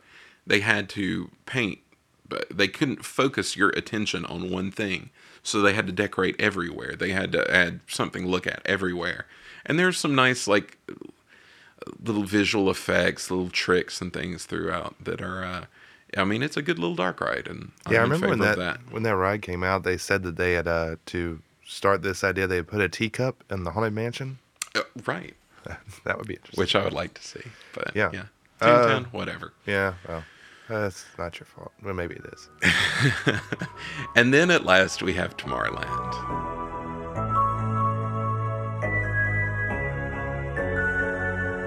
Oh, So much promise. so maybe much we heartache. should have gone the other way, but this is the way we progress through the park. Tomorrowland, as everyone probably knows, is kind of a mess. Um, some would say disaster. Yeah. It, it, well, let me just start by saying, on a positive note, that it was great to see a submarine lagoon again. Yes, It's something we haven't seen since 1994. It's great to see any sub going around in any body of water. It Made us really excited. Yeah, I would agree, and it's beautiful. Uh, you know, you go in on the monorail, you go in however you go in to see that body of water there, the waterfall, all the bubbles coming up, those submarines going through. It's it's gorgeous, and it r- reminds us of what we miss, how much we miss it too. After that, things become a real visual and literal hodgepodge of things and really cramped and thrown together. Well, it's like the sort of space junkyard. It's like everything fell out of orbit and just got lumped here because it really this is the disastrous 1998 Tomorrowland remodel. And you know, we grew up watching the video of the old 67 Tomorrowland, which was designed all at once, built all at once, and perfectly integrated and just so cool. And this is there's characters and then there's stuff that's not there. You have an empty Wedway track, which is a crime against humanity. Yeah, bring it back. I mean, seriously, guys, you've got to bring the Wedway back. And I mean, that's just uh, to have these tracks like rotting with like leaves and mildew on them. It's terrible. And you've got the Skyway station I'm unused. You've got the People Mover station unused. The Star Jets are not up there. They've got the giant like space tulip or whatever it is that like does a little dance. But uh, You have the 70s mall area, Starcade. the 70s mall area, which I was so excited to find looking for a restroom and wound up in a mall from the 80s, early 80s. Which was amazing in a kind of unfortunate way. yeah, that was glorious. And uh, Space Mountain was down, so we didn't get to ride that. Grr. Yeah, grr to that. Um, you know, who cares about Star Tours? Who cares about Honey, I Shrunk the Audience? Yeah, and luckily it was closed, so we didn't have to care. Yeah. We didn't have to care about Star Tours either. No. I don't care about Buzz, but that's just me. But it was better. And but it was, I will say, Buzz much much I better than in, care about Buzz. in uh, in the Magic Kingdom in Florida, but still So unnecessary. that leaves us with just a couple. Uh, Finding Nemo Submarine Voyage, which uh, a lot of build up to. It was great again to be back in the sub. it was very exciting. The ride sub. vehicle was cool. Um, the ride, uh, I missed having Big Blue World in there. That's like one of the big payoffs for the Seas with Nemo and Friends, which I defend as a good sea ticket. Um, yeah, it was weird because I expected it to be building up to that to that song, and then it wasn't there. But it was a very it was a very long attraction. They fit a lot in, I think. Yeah, it was very long. And I'm not a fan of with this one or the one in Florida, the sort of retread of the Finding Nemo story. I think they could have done a lot better than just rehashing that. But the use of the technology was very impressive, and it was a nice long ride. That first reef scene when you went under there, that was just kind of no story involvement. It was just kind of you're down there, you're underwater. It was really cool. And, you know, I think overall, obviously, that ride's great. It's not my favorite, but it would- does yeah. show promise for things to come. And there are some great immersive things, obviously. Pardon the pun. True, true. Um, and then there was uh, Innoventions, yeah. which I will say was much better than our Innoventions in Florida. yes. And the Carousel Theater still moves, which I Still did not know. moves. Yeah, it was exciting. Yeah, uh, mixed feelings on this. I definitely thought that it was much more. I think it's just it is nice to kind of be guided through Innoventions and yet still have time to linger. I do hate the concept of Innoventions as trade show. I love Yes. the idea of it being, you know, a House of the Future is fine. That's great. But we our first little pavilion was like the future of music by Yamaha, and it really wasn't. No. A and B, it was Unless the future of music is Not push a it. button and something will play music for you while you like move your hands and just randomly. yeah, and uh, yeah, but it was pretty neat. Upstairs was pretty neat. They had a lot of Epcot references. They had a lot of pictures of robots from Epcot. That was Yeah, exciting. uh, And from the eighties. Yeah, pavilion. they had Giro, the GE robot, and the other. They had Smart One. Weird and unexpected, but the house was cool. I mean, I like that using showing the technology that you could get in the near future in your home. That's cool tech technology. And it also meant I could go from room to room and like play the White Album really loud for Which, some yeah, reason. Yeah, and turn off the lights or something. Yeah, turn off the lights on people. And then there was some big dude like putting on a dress in a mirror, and that was weird. Right. whatever. That was very strange. But overall, I guess, yeah, it's no carousel of progress. I It's know no carousel of progress. There's no progress city, but Yeah, so that that takes us about around the park and you take We've been all the way around. You'd get in the train and take the railroad back through the diorama for one last pass yeah, and then you're done. back What to Main Street Station. any final thoughts? I would say that uh, Tony Baxter's comments are pretty right on. It's charming. It's it doesn't have those grand vistas that the Magic Kingdom has. It doesn't have that feeling of well, the blessing of size, and it can't really tell its story in the same way the Magic Kingdom does because it doesn't have that space to arrange things visually. Everything's just kind of right up on you, but they make it work, and it is Walt's Park, and it has some stuff that Disney World, the Magic Kingdom, would be well served to emulate, like stuff like the Tiki Room that just can't be beat, and a lot of the little things. It would be hard. It's going to be hard for this Fantasyland redo to match their Fantasyland out there. So- Right, but again, it well, I think the good thing about the Fantasyland redo, which we're uh, maybe we'll talk about another segment, but real quick is that one of the things about the Magic Kingdom I love is that it does use space uh, to its advantage. There are a lot of garden spots. There are a lot of little places to sit on a bench. They don't have that many uh, good ones in Disneyland. They have No. Thunder Ranch. It's basically about the only part that you can kind of breathe in and sit down and look. That's kind of I feel like what Fantasyland is is uh, that redo is taking advantage of. So That's true. either way, uh, I loved it. It was great. It did not disappoint. It also made me prouder of the Magic Kingdom uh, and just seeing how different they were and how kind of, you know, I just always used to be like, well, Magic Kingdom's kind of like Disneyland on the cheap. I wouldn't say that's what it is. There's definitely things in the infrastructure that are superior, but it is different and it is less charming, perhaps, and Yeah. less detailed. And I will say that it's right in what you said about being there, seeing some things that aren't done as well as in the Magic Kingdom. I think a lot of people anticipate going out there and sort of being shamed because I love you Disneyland people, but you can be awful high and mighty, and you know you think that oh well ours is obviously vastly inferior. And then you see some things that the Magic Kingdom does better, and you realize that it's something that can't really be ranked, like which one's one, two, three, four, five. But they are Except different. for studios in California Adventure have well, to be last. they they have to be last, but uh, they do things differently, but in ways that really make it work for both to both of their credit. So I was not. I agree. I was not disappointed, and I loved it.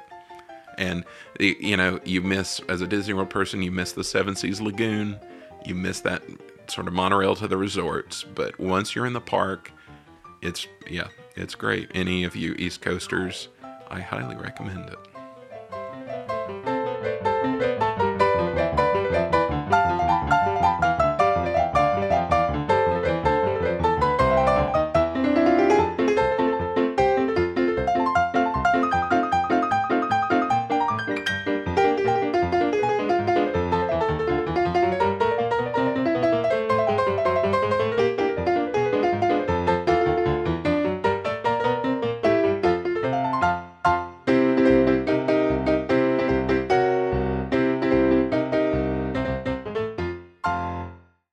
Hey everyone, it's Beacon Joe. It's finally time to open up our mailbag, Yay! our inaugural mailbag opening. So I'm just gonna, you know, yeah, let's let's not waste any time. Let's just delve right into it. I'm just gonna Uh, I got those letters. see letters here. let's see. Oh, oh, this one looks good. Okay, So many. I've got one right here. I've got I've got a good one. Go. and oh, I what is- believe this was the first mailbag mail we received. I have it dated as Wednesday, October 7th, 2009 Wow. at 12:49 p.m. It's almost like they knew we were going to do this. Yeah. And that was uh that's almost uh, 6 months ago. Anyway, Oh, I digress. It's from Tony Banks.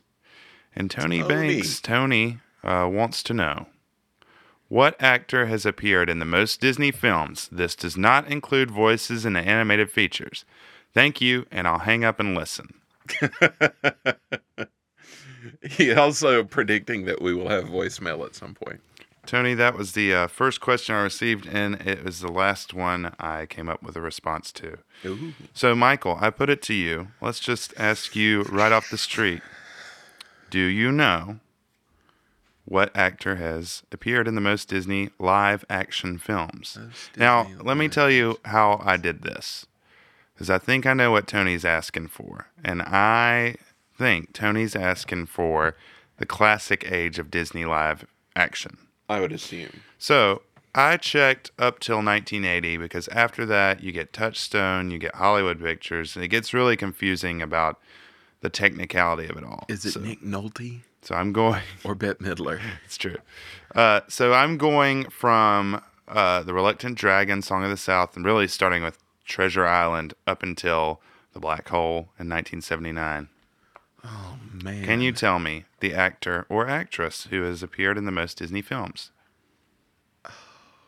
And uh, you research this. I do not know the answer, and I know it's going. Yeah, I, to let me be- let me let me say this. You can give me a couple of answers because I had a couple of ideas, and I will say, yeah, your instincts may prove you right. Oh my goodness. Well, that. Um. uh, Well, tell me this: Is it a name star or is it a character actor? As far as I know, it's a name star. Now, I might be incorrect, but I researched it pretty thoroughly and scientifically, and as far as I can tell, the people who appear in the most are name stars. The first couple, I'm gonna say Hayley Mills. that would be incorrect. Although Hayley Mills has appeared most as a woman, followed by Helen Hayes, incidentally. Really? Really? Yes, to my knowledge. The great Helen Hayes. Now, give me a give me a male name. Give you a male name. Uh, Fred MacMurray. That's a good guess, but it's incorrect. Now, I guessed Kevin Corcoran, and I too was Oh, see. incorrect. Moochie? Moochie wasn't it? That was a good No. guess. I would have guessed if I had thought of Moochie, I would have said Moochie over uh, MacMurray. Now, here's where it gets tricky. The answer could change if you include post 1980 work. But the answer for that time period is Tommy Kirk with 11 Disney films. Oh, see, and that, that was my first impulse. And I, and with how many? 11. Man, Kevin true, he was in Corcoran appeared in nine. I might, I might add. So he's up there. many of the He, uh, yeah, Kurt Russell is in eight. He was another guest of mine. Now, this is where it gets tricky because Dean Jones appeared in 10 before 1980. He also Wow. appeared in the remake of That Darn Cat. So right. he is he is tied. Tommy uh, um, Fred MacMurray. Funny you should mention. He uh, is he's in seven Disney films, along with uh, tied with Brian Keith. Really? I didn't Brian know he Keith was, in that many. many. Yeah.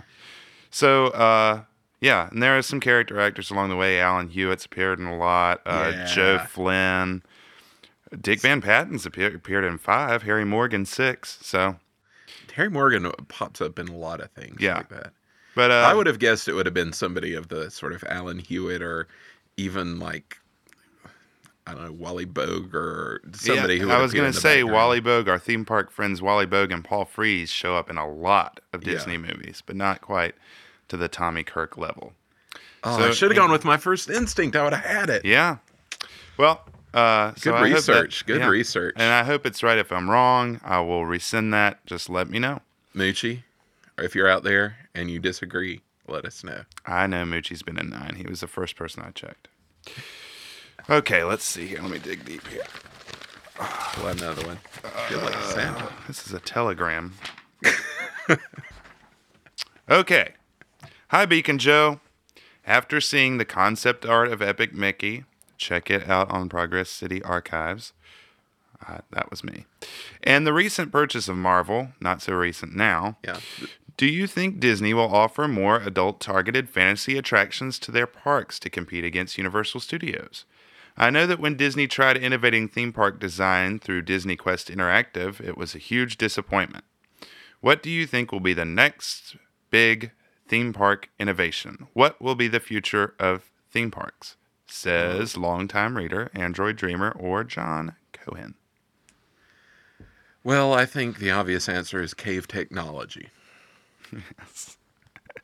And the flying carpet technology. and the flying carpet technology. What do you think? What do you think about that? What do I think? Yeah, what do you think? Um, I think the talk, the talk, you know, there was a lot of talk in when I was down there which was 99 2000, about a feature length attraction. Baxter was really excited about that at Right. the time.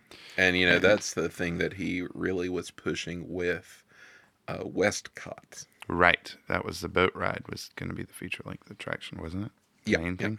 yeah. Uh, also, he always referenced Tarzan because that was a movie out at the time saying, you know, imagine if you could go in the world of Tarzan and spend all day. And so I think that, you know, it could be possible Disney mulls over the feature length attraction some more. There was those rumors about Night Kingdom, which was supposed to be a smaller interactive type experience. But I do think that interactive, one way or the other, interactive is the future. You know, uh, John mentioned a Toy Story Playland later in his ride. That's a big thing. You know, the Buzz thing, the Living Character Initiative, where you know the the, the characters recognize you and interact with you. Right.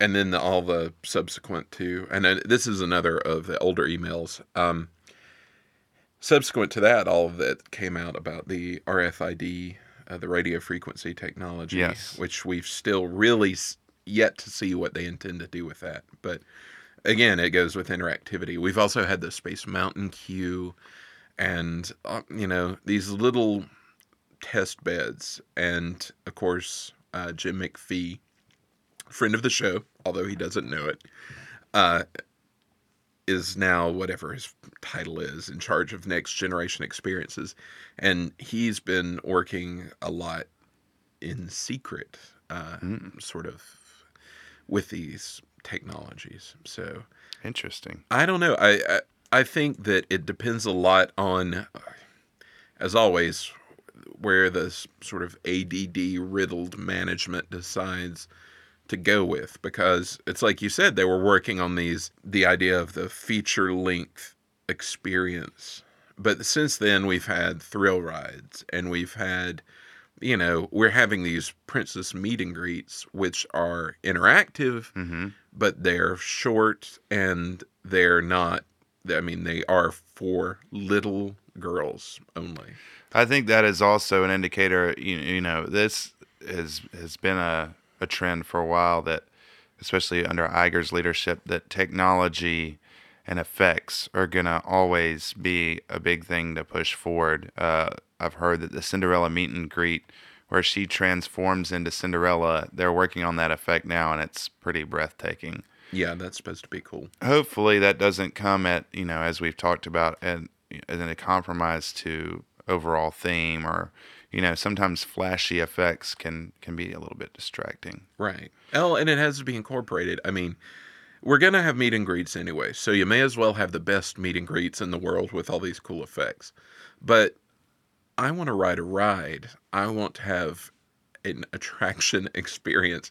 I, a not under teen girl, I'm not going to want to go meet the princess every time. I mean, I think it's great that they have it. I think it's great that they're really plussing the experience but there also needs to be something for everybody else. And I think in those sort of micro targeted, they risk, I, I think they do themselves a disservice when they risk having, well, this ride is for like teenage boys and up or 18 to 35 males.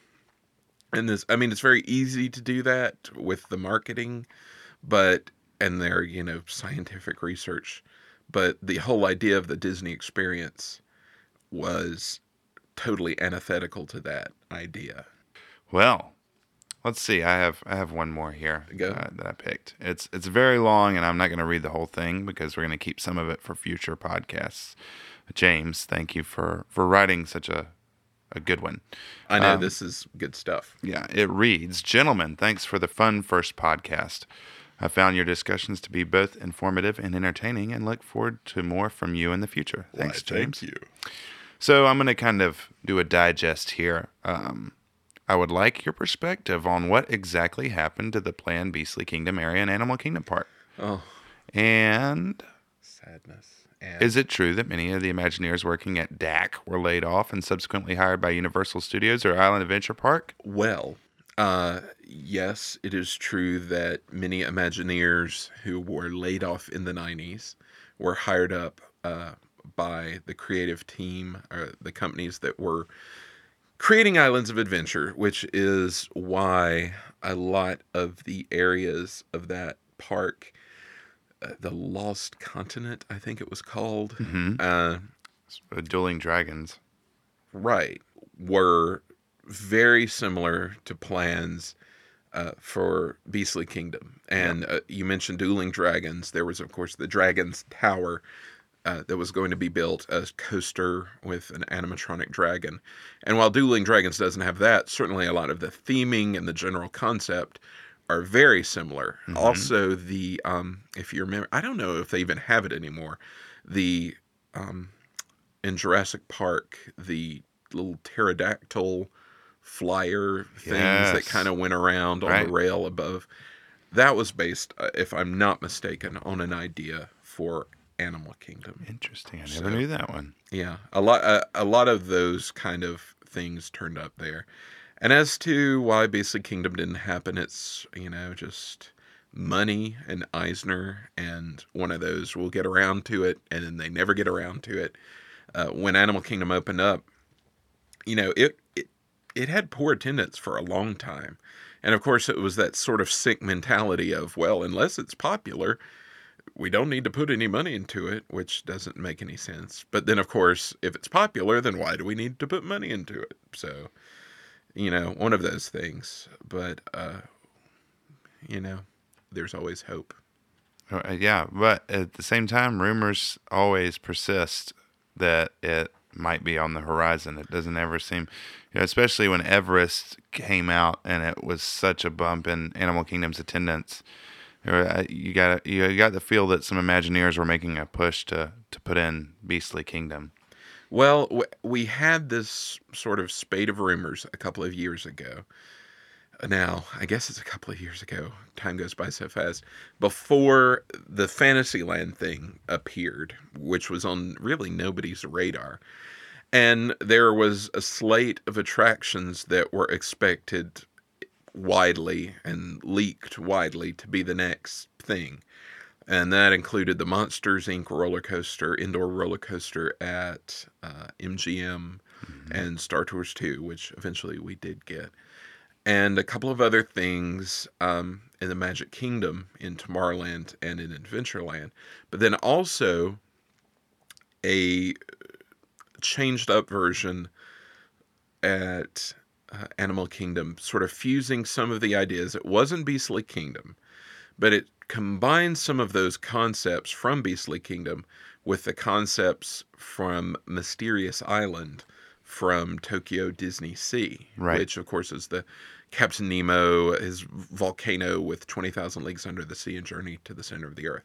So something that would incorporate those kind of attractions with maybe a more mythical feel. The mm-hmm. rumors were pretty nebulous, but it's pretty sure that's what they were working on. And then, of course, everything changed, and then the economy went in the dumpster. And, uh, you know, now we're working on Fantasyland. But someone had told me not too long ago that it's good that, sort of in the recent time span, it didn't get built when it did because the plans had been scaled back to the point where it would have been embarrassing, like sort of walk through attraction. Museum of the Weird. uh, museum of the weird like 20,000 leagues uh Disneyland 1955 sort Oh, of wow. you know walk through kind of thing. And of course that again all rumor but things that I hear.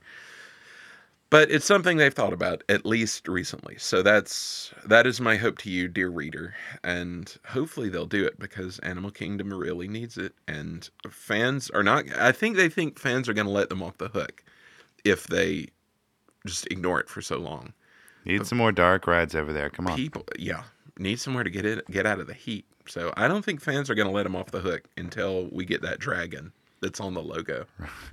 While we're on uh, Animal Kingdom, uh, do you have any insider info on the plight of Everest Yeti animatronic? From what I have heard, the platform on which he stands is irrevocably cracked, and Disney's fears of the beast falling onto a passing train have forced them to utilize the B mode slash show mode operation to simulate movement instead of providing the real deal. How can Disney close down Everest for an extended refurb without killing attendance levels in a park that has actually trended up in a down economy? Now, I will say for those of you who don't know, uh, the Yeti does operate on a couple of different modes. The first mode, which most of you have not seen, maybe, because it seemed like it stopped pretty It's early on. time he moves a lot. He grabs towards the train, etc. The second mode, he moves a little bit. The mode he was in when I saw, uh, he doesn't move. There's a strobe light on him, and he's just kind of sitting there. so it, it's a completely different experience. it's really bad. Um, yeah, the A mode, the show mode, whatever it is, is so cool. It's ridiculously, ridiculously cool. And I heard somebody discussing this recently about how long it had been since that had been working, and it was really amazing. It's been years. The you know rumor or conventional wisdom is that there is something either in the concrete foundation or in the support mechanism itself that is sort of cracked, that is not as sound as it should be to support constant operation because that's an incredibly powerful piece of machinery and it's incredibly i mean it's a prototype. It's the first of its kind of this sort of insane device. So i don't think it's in danger of falling onto the track or anything like that certainly but there is sort of repetitive stress of Right. operating it all the time. I had heard recently and i don't remember how long it is how long that the show would need to go down uh, to fix it. And it's really not that long. But we know how Disney World management is. We saw this with Space Mountain. California, Disneyland got an enormous, more than a year downtime for their Space Mountain. Ours was much, much, much shorter because they're in the panic of like offending people if they have their rides closed, which means things don't get refurbed, things don't get upgraded, and you know we get stuck with this kind of situation. I have heard that there, one of the plans may involve building a second Yeti. I've heard, uh, you know, you hear all sorts of things, but there are a lot of effects in Everest that don't work, from waterfalls to snow to Flying bird. the the bird, oh, the bird on a stick, the mist, lots of things that cut in and cut out, and uh, they really, I mean, they have to close it. They have to close it and fix it because that the mode it is in now is absurd compared to what it's supposed to be. You know, it would have been wonderful to have that Beastly Kingdom come online uh, according to plan before the economy crashed. Yeah. You know, if you could open up something else and then close Everest, I mean, I think they're obviously still seeing the benefits of building Everest, which is great. It makes me happy that Animal Kingdom is doing well and for a good reason. But at some point, they will have to close it down and get this stuff back. And that's a good point. If they had gone ahead with those plans, they would have those attractions on the way within the next year to year and a half. Right as the economy is turning around, people are looking to go on vacation again, and then they'd have those new attractions to advertise while they take Everest down to fix it. And then they announce Return of the Yeti. So you got to think ahead. And uh, finally, uh, James wrote us a bunch more that we're going to use later, but uh, something I wanted to bring up because we are going to Disney World next week. And it's just something exciting. He said, I would love to hear about your favorite foods at the WDW parks, resorts, and downtown Disney area. Keep in mind, I'm not asking about your favorite places to eat, but specifically which entrees, appetizers, burgers, snacks, desserts, beverages you enjoy the most. Now, here's what I am saying. He mentions the Dole Pineapple Float at Magic Kingdom, wonderful Yes. school bread at Epcot, which you love, uh, peanut butter and jelly shakes at Hollywood Studios, which I have Which, not heard of. yeah, I've never had. Pancakes at Kona Cafe, yes. Scallop Forest at Raglan Road, never been there. So um, I'm not going to let you mention school bread. You are a huge But I have to proponent of mention school, bread. I'm a school bread evangelist. Here's what I want to know. I want to know a couple of things you are looking forward to eating this time when we go down to Disney World, aside from school bread. aside from school bread. Tell the people something they don't know or haven't thought of in a while. Well, see, I, it's funny that we got this email because I've had a couple of uh, comments recently. This about the food, and then someone today uh, about that I should write more about books, and those are two or Disney books. These those are two of the things that I founded the blog to talk about, and really haven't yet because it's like you're holding on to the good stuff because you really want to talk about it. Um, things I am looking forward to. Well, you get the very sort of simple experiential things, like sitting on Main Street with your popcorn. That's a very simple thing, but it's not really because of the popcorn. One of my all-time favorites. This is an experiential thing, and I'm going to count it. Is a churro and Nescafe coffee, which I'm strangely addicted to, on a rocking chair in Frontierland, watching the band with the tuba, the banjo, and the dobro. Very nice, very nice. And I'll go with that because I always love my uh, giant cup of Cupo Diet Coke. I'll tell you what I'm looking forward to. Please do. We're having lunch at um, Liberty Tree. Tavern. Yeah. The dessert there, the toffee chocolate, whatever the fool it was called. I hope it's still there. That was a I if it is not year there, of I a million. cry tears dessert of dreams. sadness. That was redonkulous. That was good. I always That love the Pilgrim Feast there. It's pretty simple, but Pilgrim Feast. I'm looking forward to anything at Ohana. I Mm. mean, I love I love the Ohana. Ohana's got a new menu. You're gonna have to. See. I like the new. I mean, it always changes, but it always seems like they they do good things. It it doesn't matter. Anything Ohana is good by me. I will say the pot stickers at Ohana, you have not had yet. I am looking forward to having Oh, them. that's right. You've been since I I been. have, and I approve. It. Well, if you want specifics, I'll say the pineapple there, but It's pineapple- gone. Oh, oh, this is bread pudding It's now, been right? gone. Yeah. Yeah, yeah, yeah, yeah, yeah. I'm looking forward to the schnitzel at the beer garden. Oh, that's right. Maybe put a little Jaeger sauce on there for my. There's the beer garden. Yeah. Oh, there. Well, yeah. There's so much good there too. He's calling us out for specific places, but what do you do when like everything's Well, good? I'm- yeah. I'll tell you what I may go for. I may go for um, one of the absurd Toll House cookie ice cream sandwiches Face. in the kingdom, the cookie face. Yeah. The cookie face. May go for see. I, my all, I would have mentioned in my all times uh, the citrus swirl, but they've changed it. They changed it to some sort of nonsense that's not a citrus swirl. I like the uh, the little candied nuts over at World Showcase. Oh, That's another experiential too. thing. Now, Do you get the walnuts or the uh, was it almonds? pecans. Pecans. Pecans. I like to get the pecans, but it's very that place closes, and it makes me so angry. It closes before illuminations, and I always have to like run from El Rio del Tiempo to get there on time. They close at different times, and sometimes the nuts aren't as hot as the, you know. So yeah. But usually it's it's pretty great. And again, get the Nescafe. I don't care if it's late at night. You know, that Nescafe No, is the amazing. I don't You're know. gonna have to write about Nescafe. I'm going to write about Nescafe, but I'm uh, worried. scientifically. You know, I, it. I have an odd, a similarly odd fascination with Starbucks coffee. It's kind of like non-coffee coffee, uh, Nescafe. But yeah, those I- are sort of the two poles of the coffee world. yeah, I've heard that Starbucks might be starting to sponsor Market House at Disneyland. Hope that doesn't make Starbucks go throughout. You know, I want my Nescafe. You gotta have the Nescafe. Part of the Disney difference. it really is. I'll tell you what I'm looking forward to because you have been there and I have not. Is the quick service at the Contemporary? Mm, yeah, that we had the Disney dining plan last time, and it's always a, a kind of game we play to see who can get the most, uh, you know, gigantic feast off of uh, the Disney dining plan. And let me tell you all an insider tip that Contempo Cafe. It's your zippity doo dah tip for today. It is your tip for today. The Contempo Cafe might be the best quick service or biggest quick service meal you're going to have. That and the Tangerine Cafe are, are pretty amazing Oh, Yes. quick service Disney dining deals. Uh, That's Ooh, good that was alliterative. Thank you.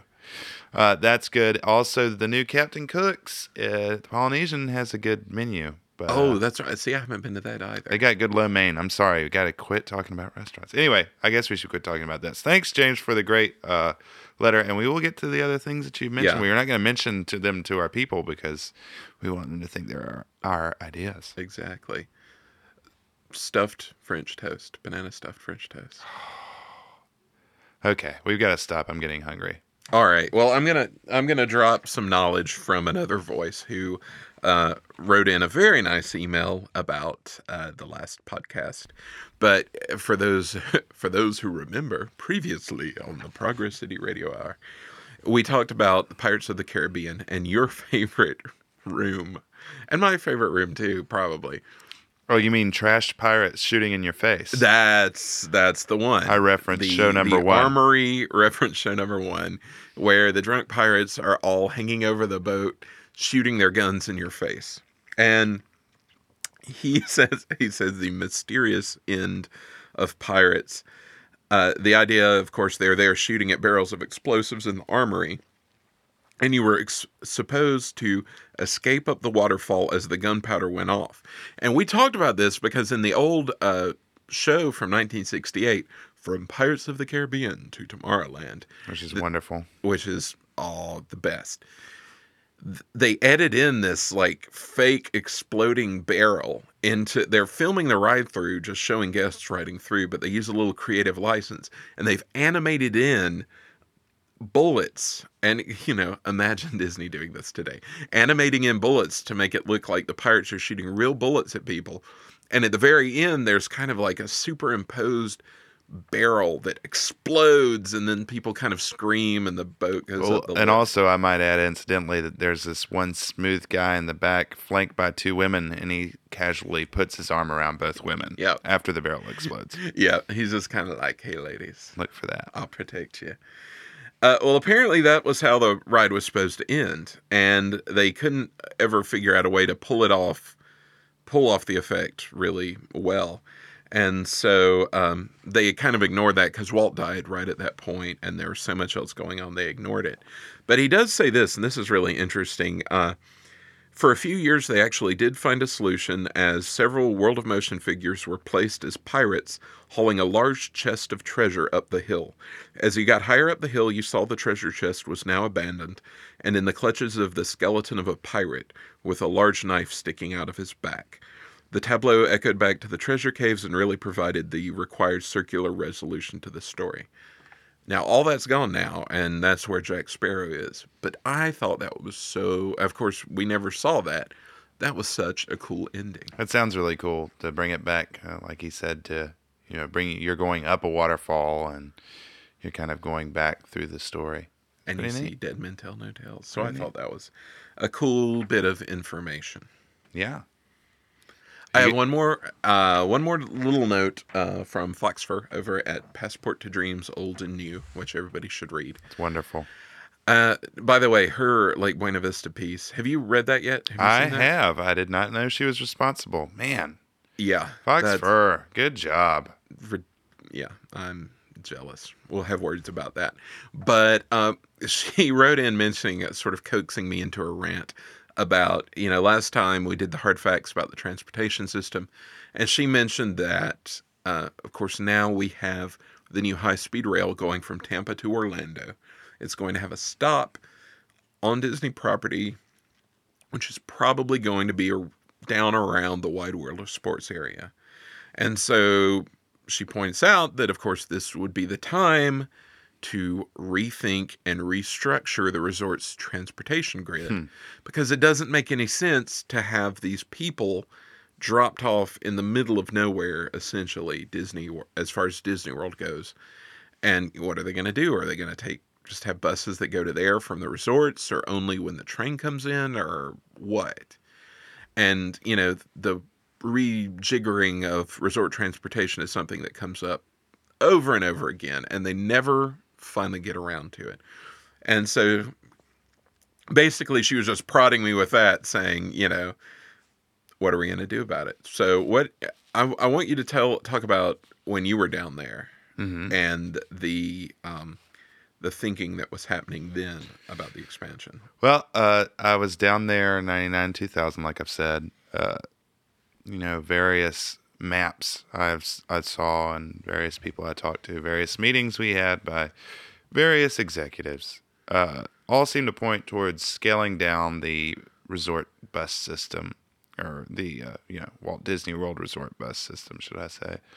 Uh, they said they did a lot of research on when, you know, how the frequency of bus and obviously it's a pollutant and how that was and alternatives to that. There was talk about a monorail. Uh, there was maps of the monorail going to studios. There's talk about connecting the monorail to Animal Kingdom, Animal Kingdom Lodge, maybe. Um, there was talk about light rail going uh, down towards Fort Wilderness, Dixie Landings.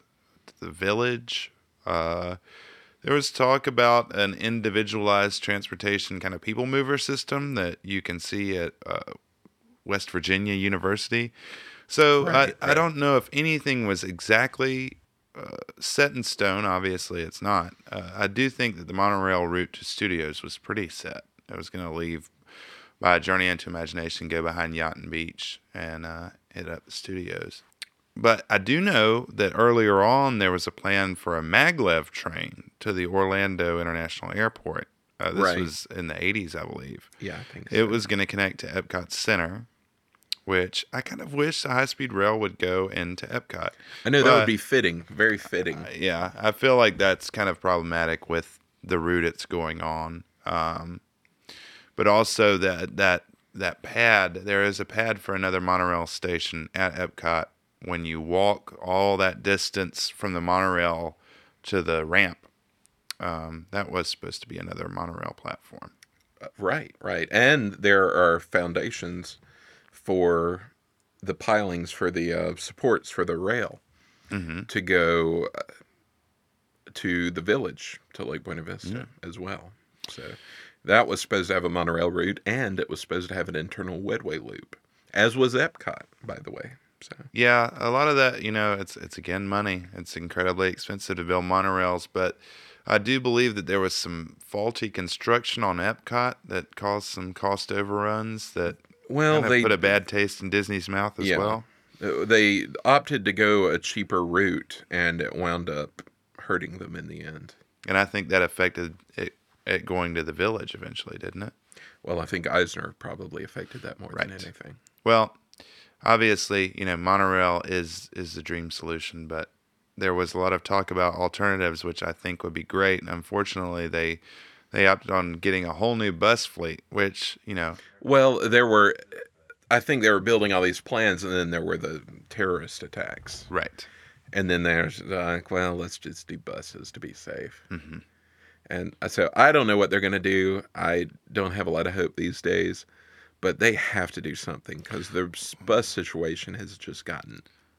You know, I really feel like a good solution would be to build a new TTC at Epcot. Epcot is at the hub of uh, it's almost you'd say at the center, right. Yeah. So you could have some kind of form of transportation linking the high speed rail to Epcot and then have, you know, buses from all over like they used to, uh, you know, and other forms of transportation meet at Epcot. I mean, I'm, I'm, a, I'm a sucker for the old transportation and ticket center, but it's just not, you know, property's gotten so spread out these days that, you know, if you put something down at the Wide World of Sports or put it up at the Magic Kingdom, the ride to Animal Kingdom or the ride to the Magic Kingdom is going to be long yes. and painful. Yeah. All right. Well, that's uh, thanks to everyone for the comments and prompts and questions. Please keep them coming. Yeah, email us at podcast at progresscityusa.com. If we haven't uh, read yours aloud this time, either we're using yours as a story idea or we're going to get to it another time, but we always love story ideas and follow ups and questions and more. Now, I do have one request. I got an uh, email early on from someone asking a question about the Seven, Seven Seas Lagoon. I have the answer to it, but I want to read your question. So re-mail that to me if you are listening. And thanks for sending it. All right. And thanks for listening. See you next time.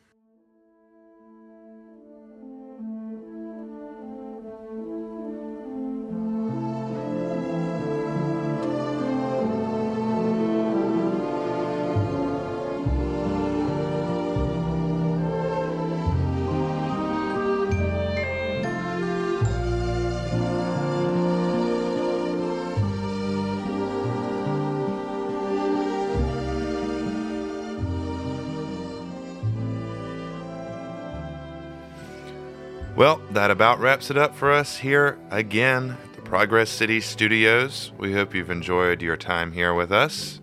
Yeah, we got it.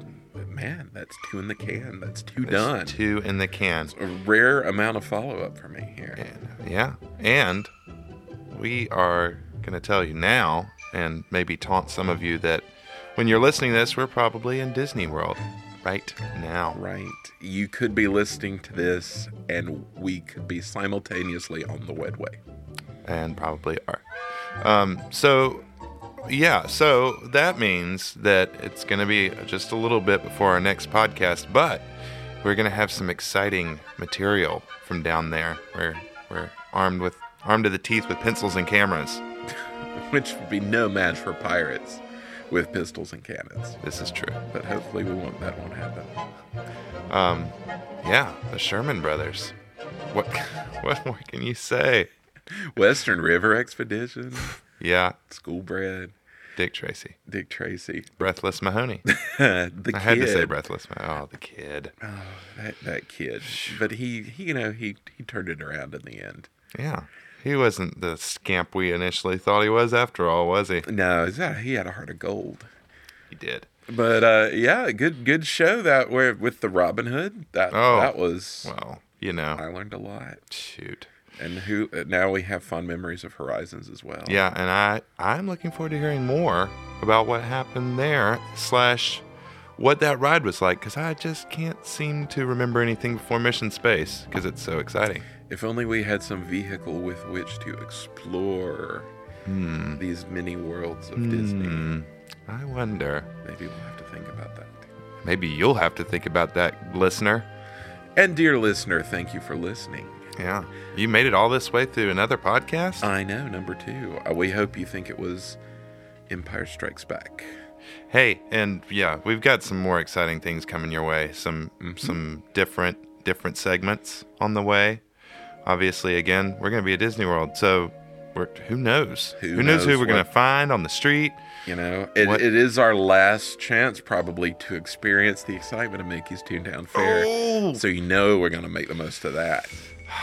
I just wish I could have one of those shirts back that I used to wear when I greeted at Mickey's Mickey's house. it was like a Mickey Mickey cowboy print.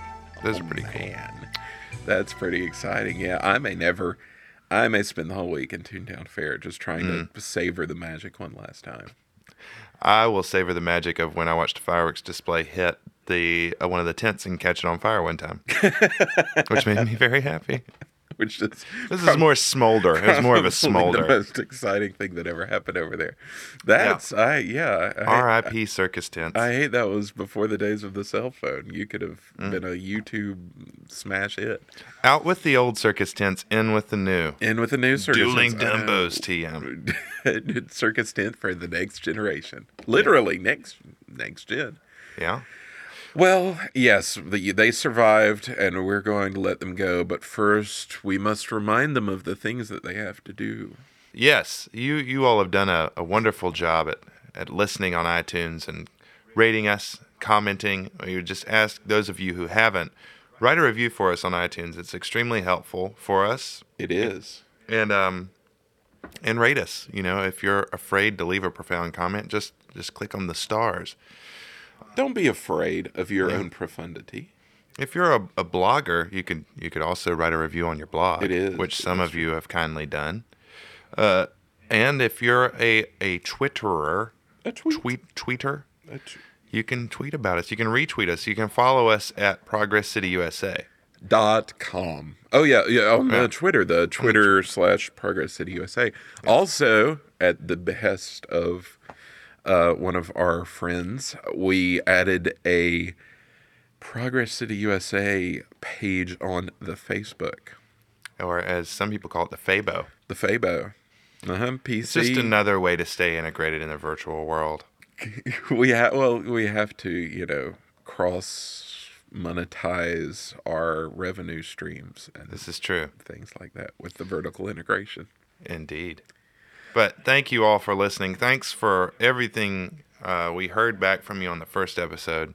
And, you know, for those of you who have sent suggestions and, and are upset because we haven't taken up the suggestions, we do appreciate them. And we are getting around to getting to some of your feedback and segments based on your feedback. But uh, we had to get this one out before we went to Disney World. So That's very true. There have been a, a lot of very good suggestions, and just if we haven't followed up on that yet, you're it has not gone unheeded. So Yeah. And just continue to send us those at podcast at progresscityusa.com. exactly, comments, questions, suggestions, whatever you want.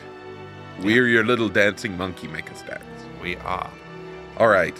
Thanks, folks. Hope you enjoyed, and see you next time.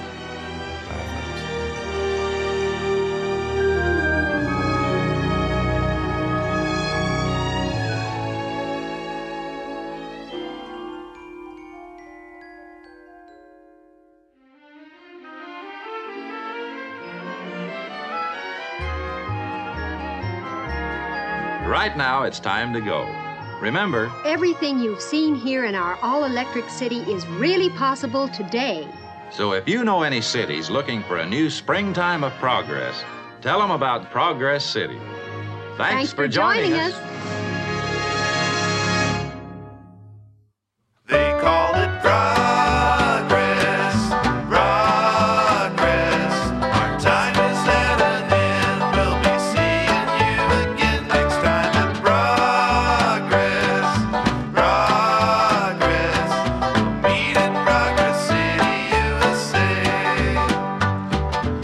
listening to the Progress City Radio Hour, created by the folks at ProgressCityUSA.com. We're also on Facebook and Twitter at Progress City USA. If you want to contact us, please write podcast at ProgressCityUSA.com. The Progress City Radio Hour was recorded at Arbor Ridge Studios in Chapel Hill, North Carolina, on the web at arborridgestudios.com. The title theme was composed by Jeff Crawford, whose music can be found at jeffcrawfordmusic.com. Please join us again soon for another Progress City Radio Hour.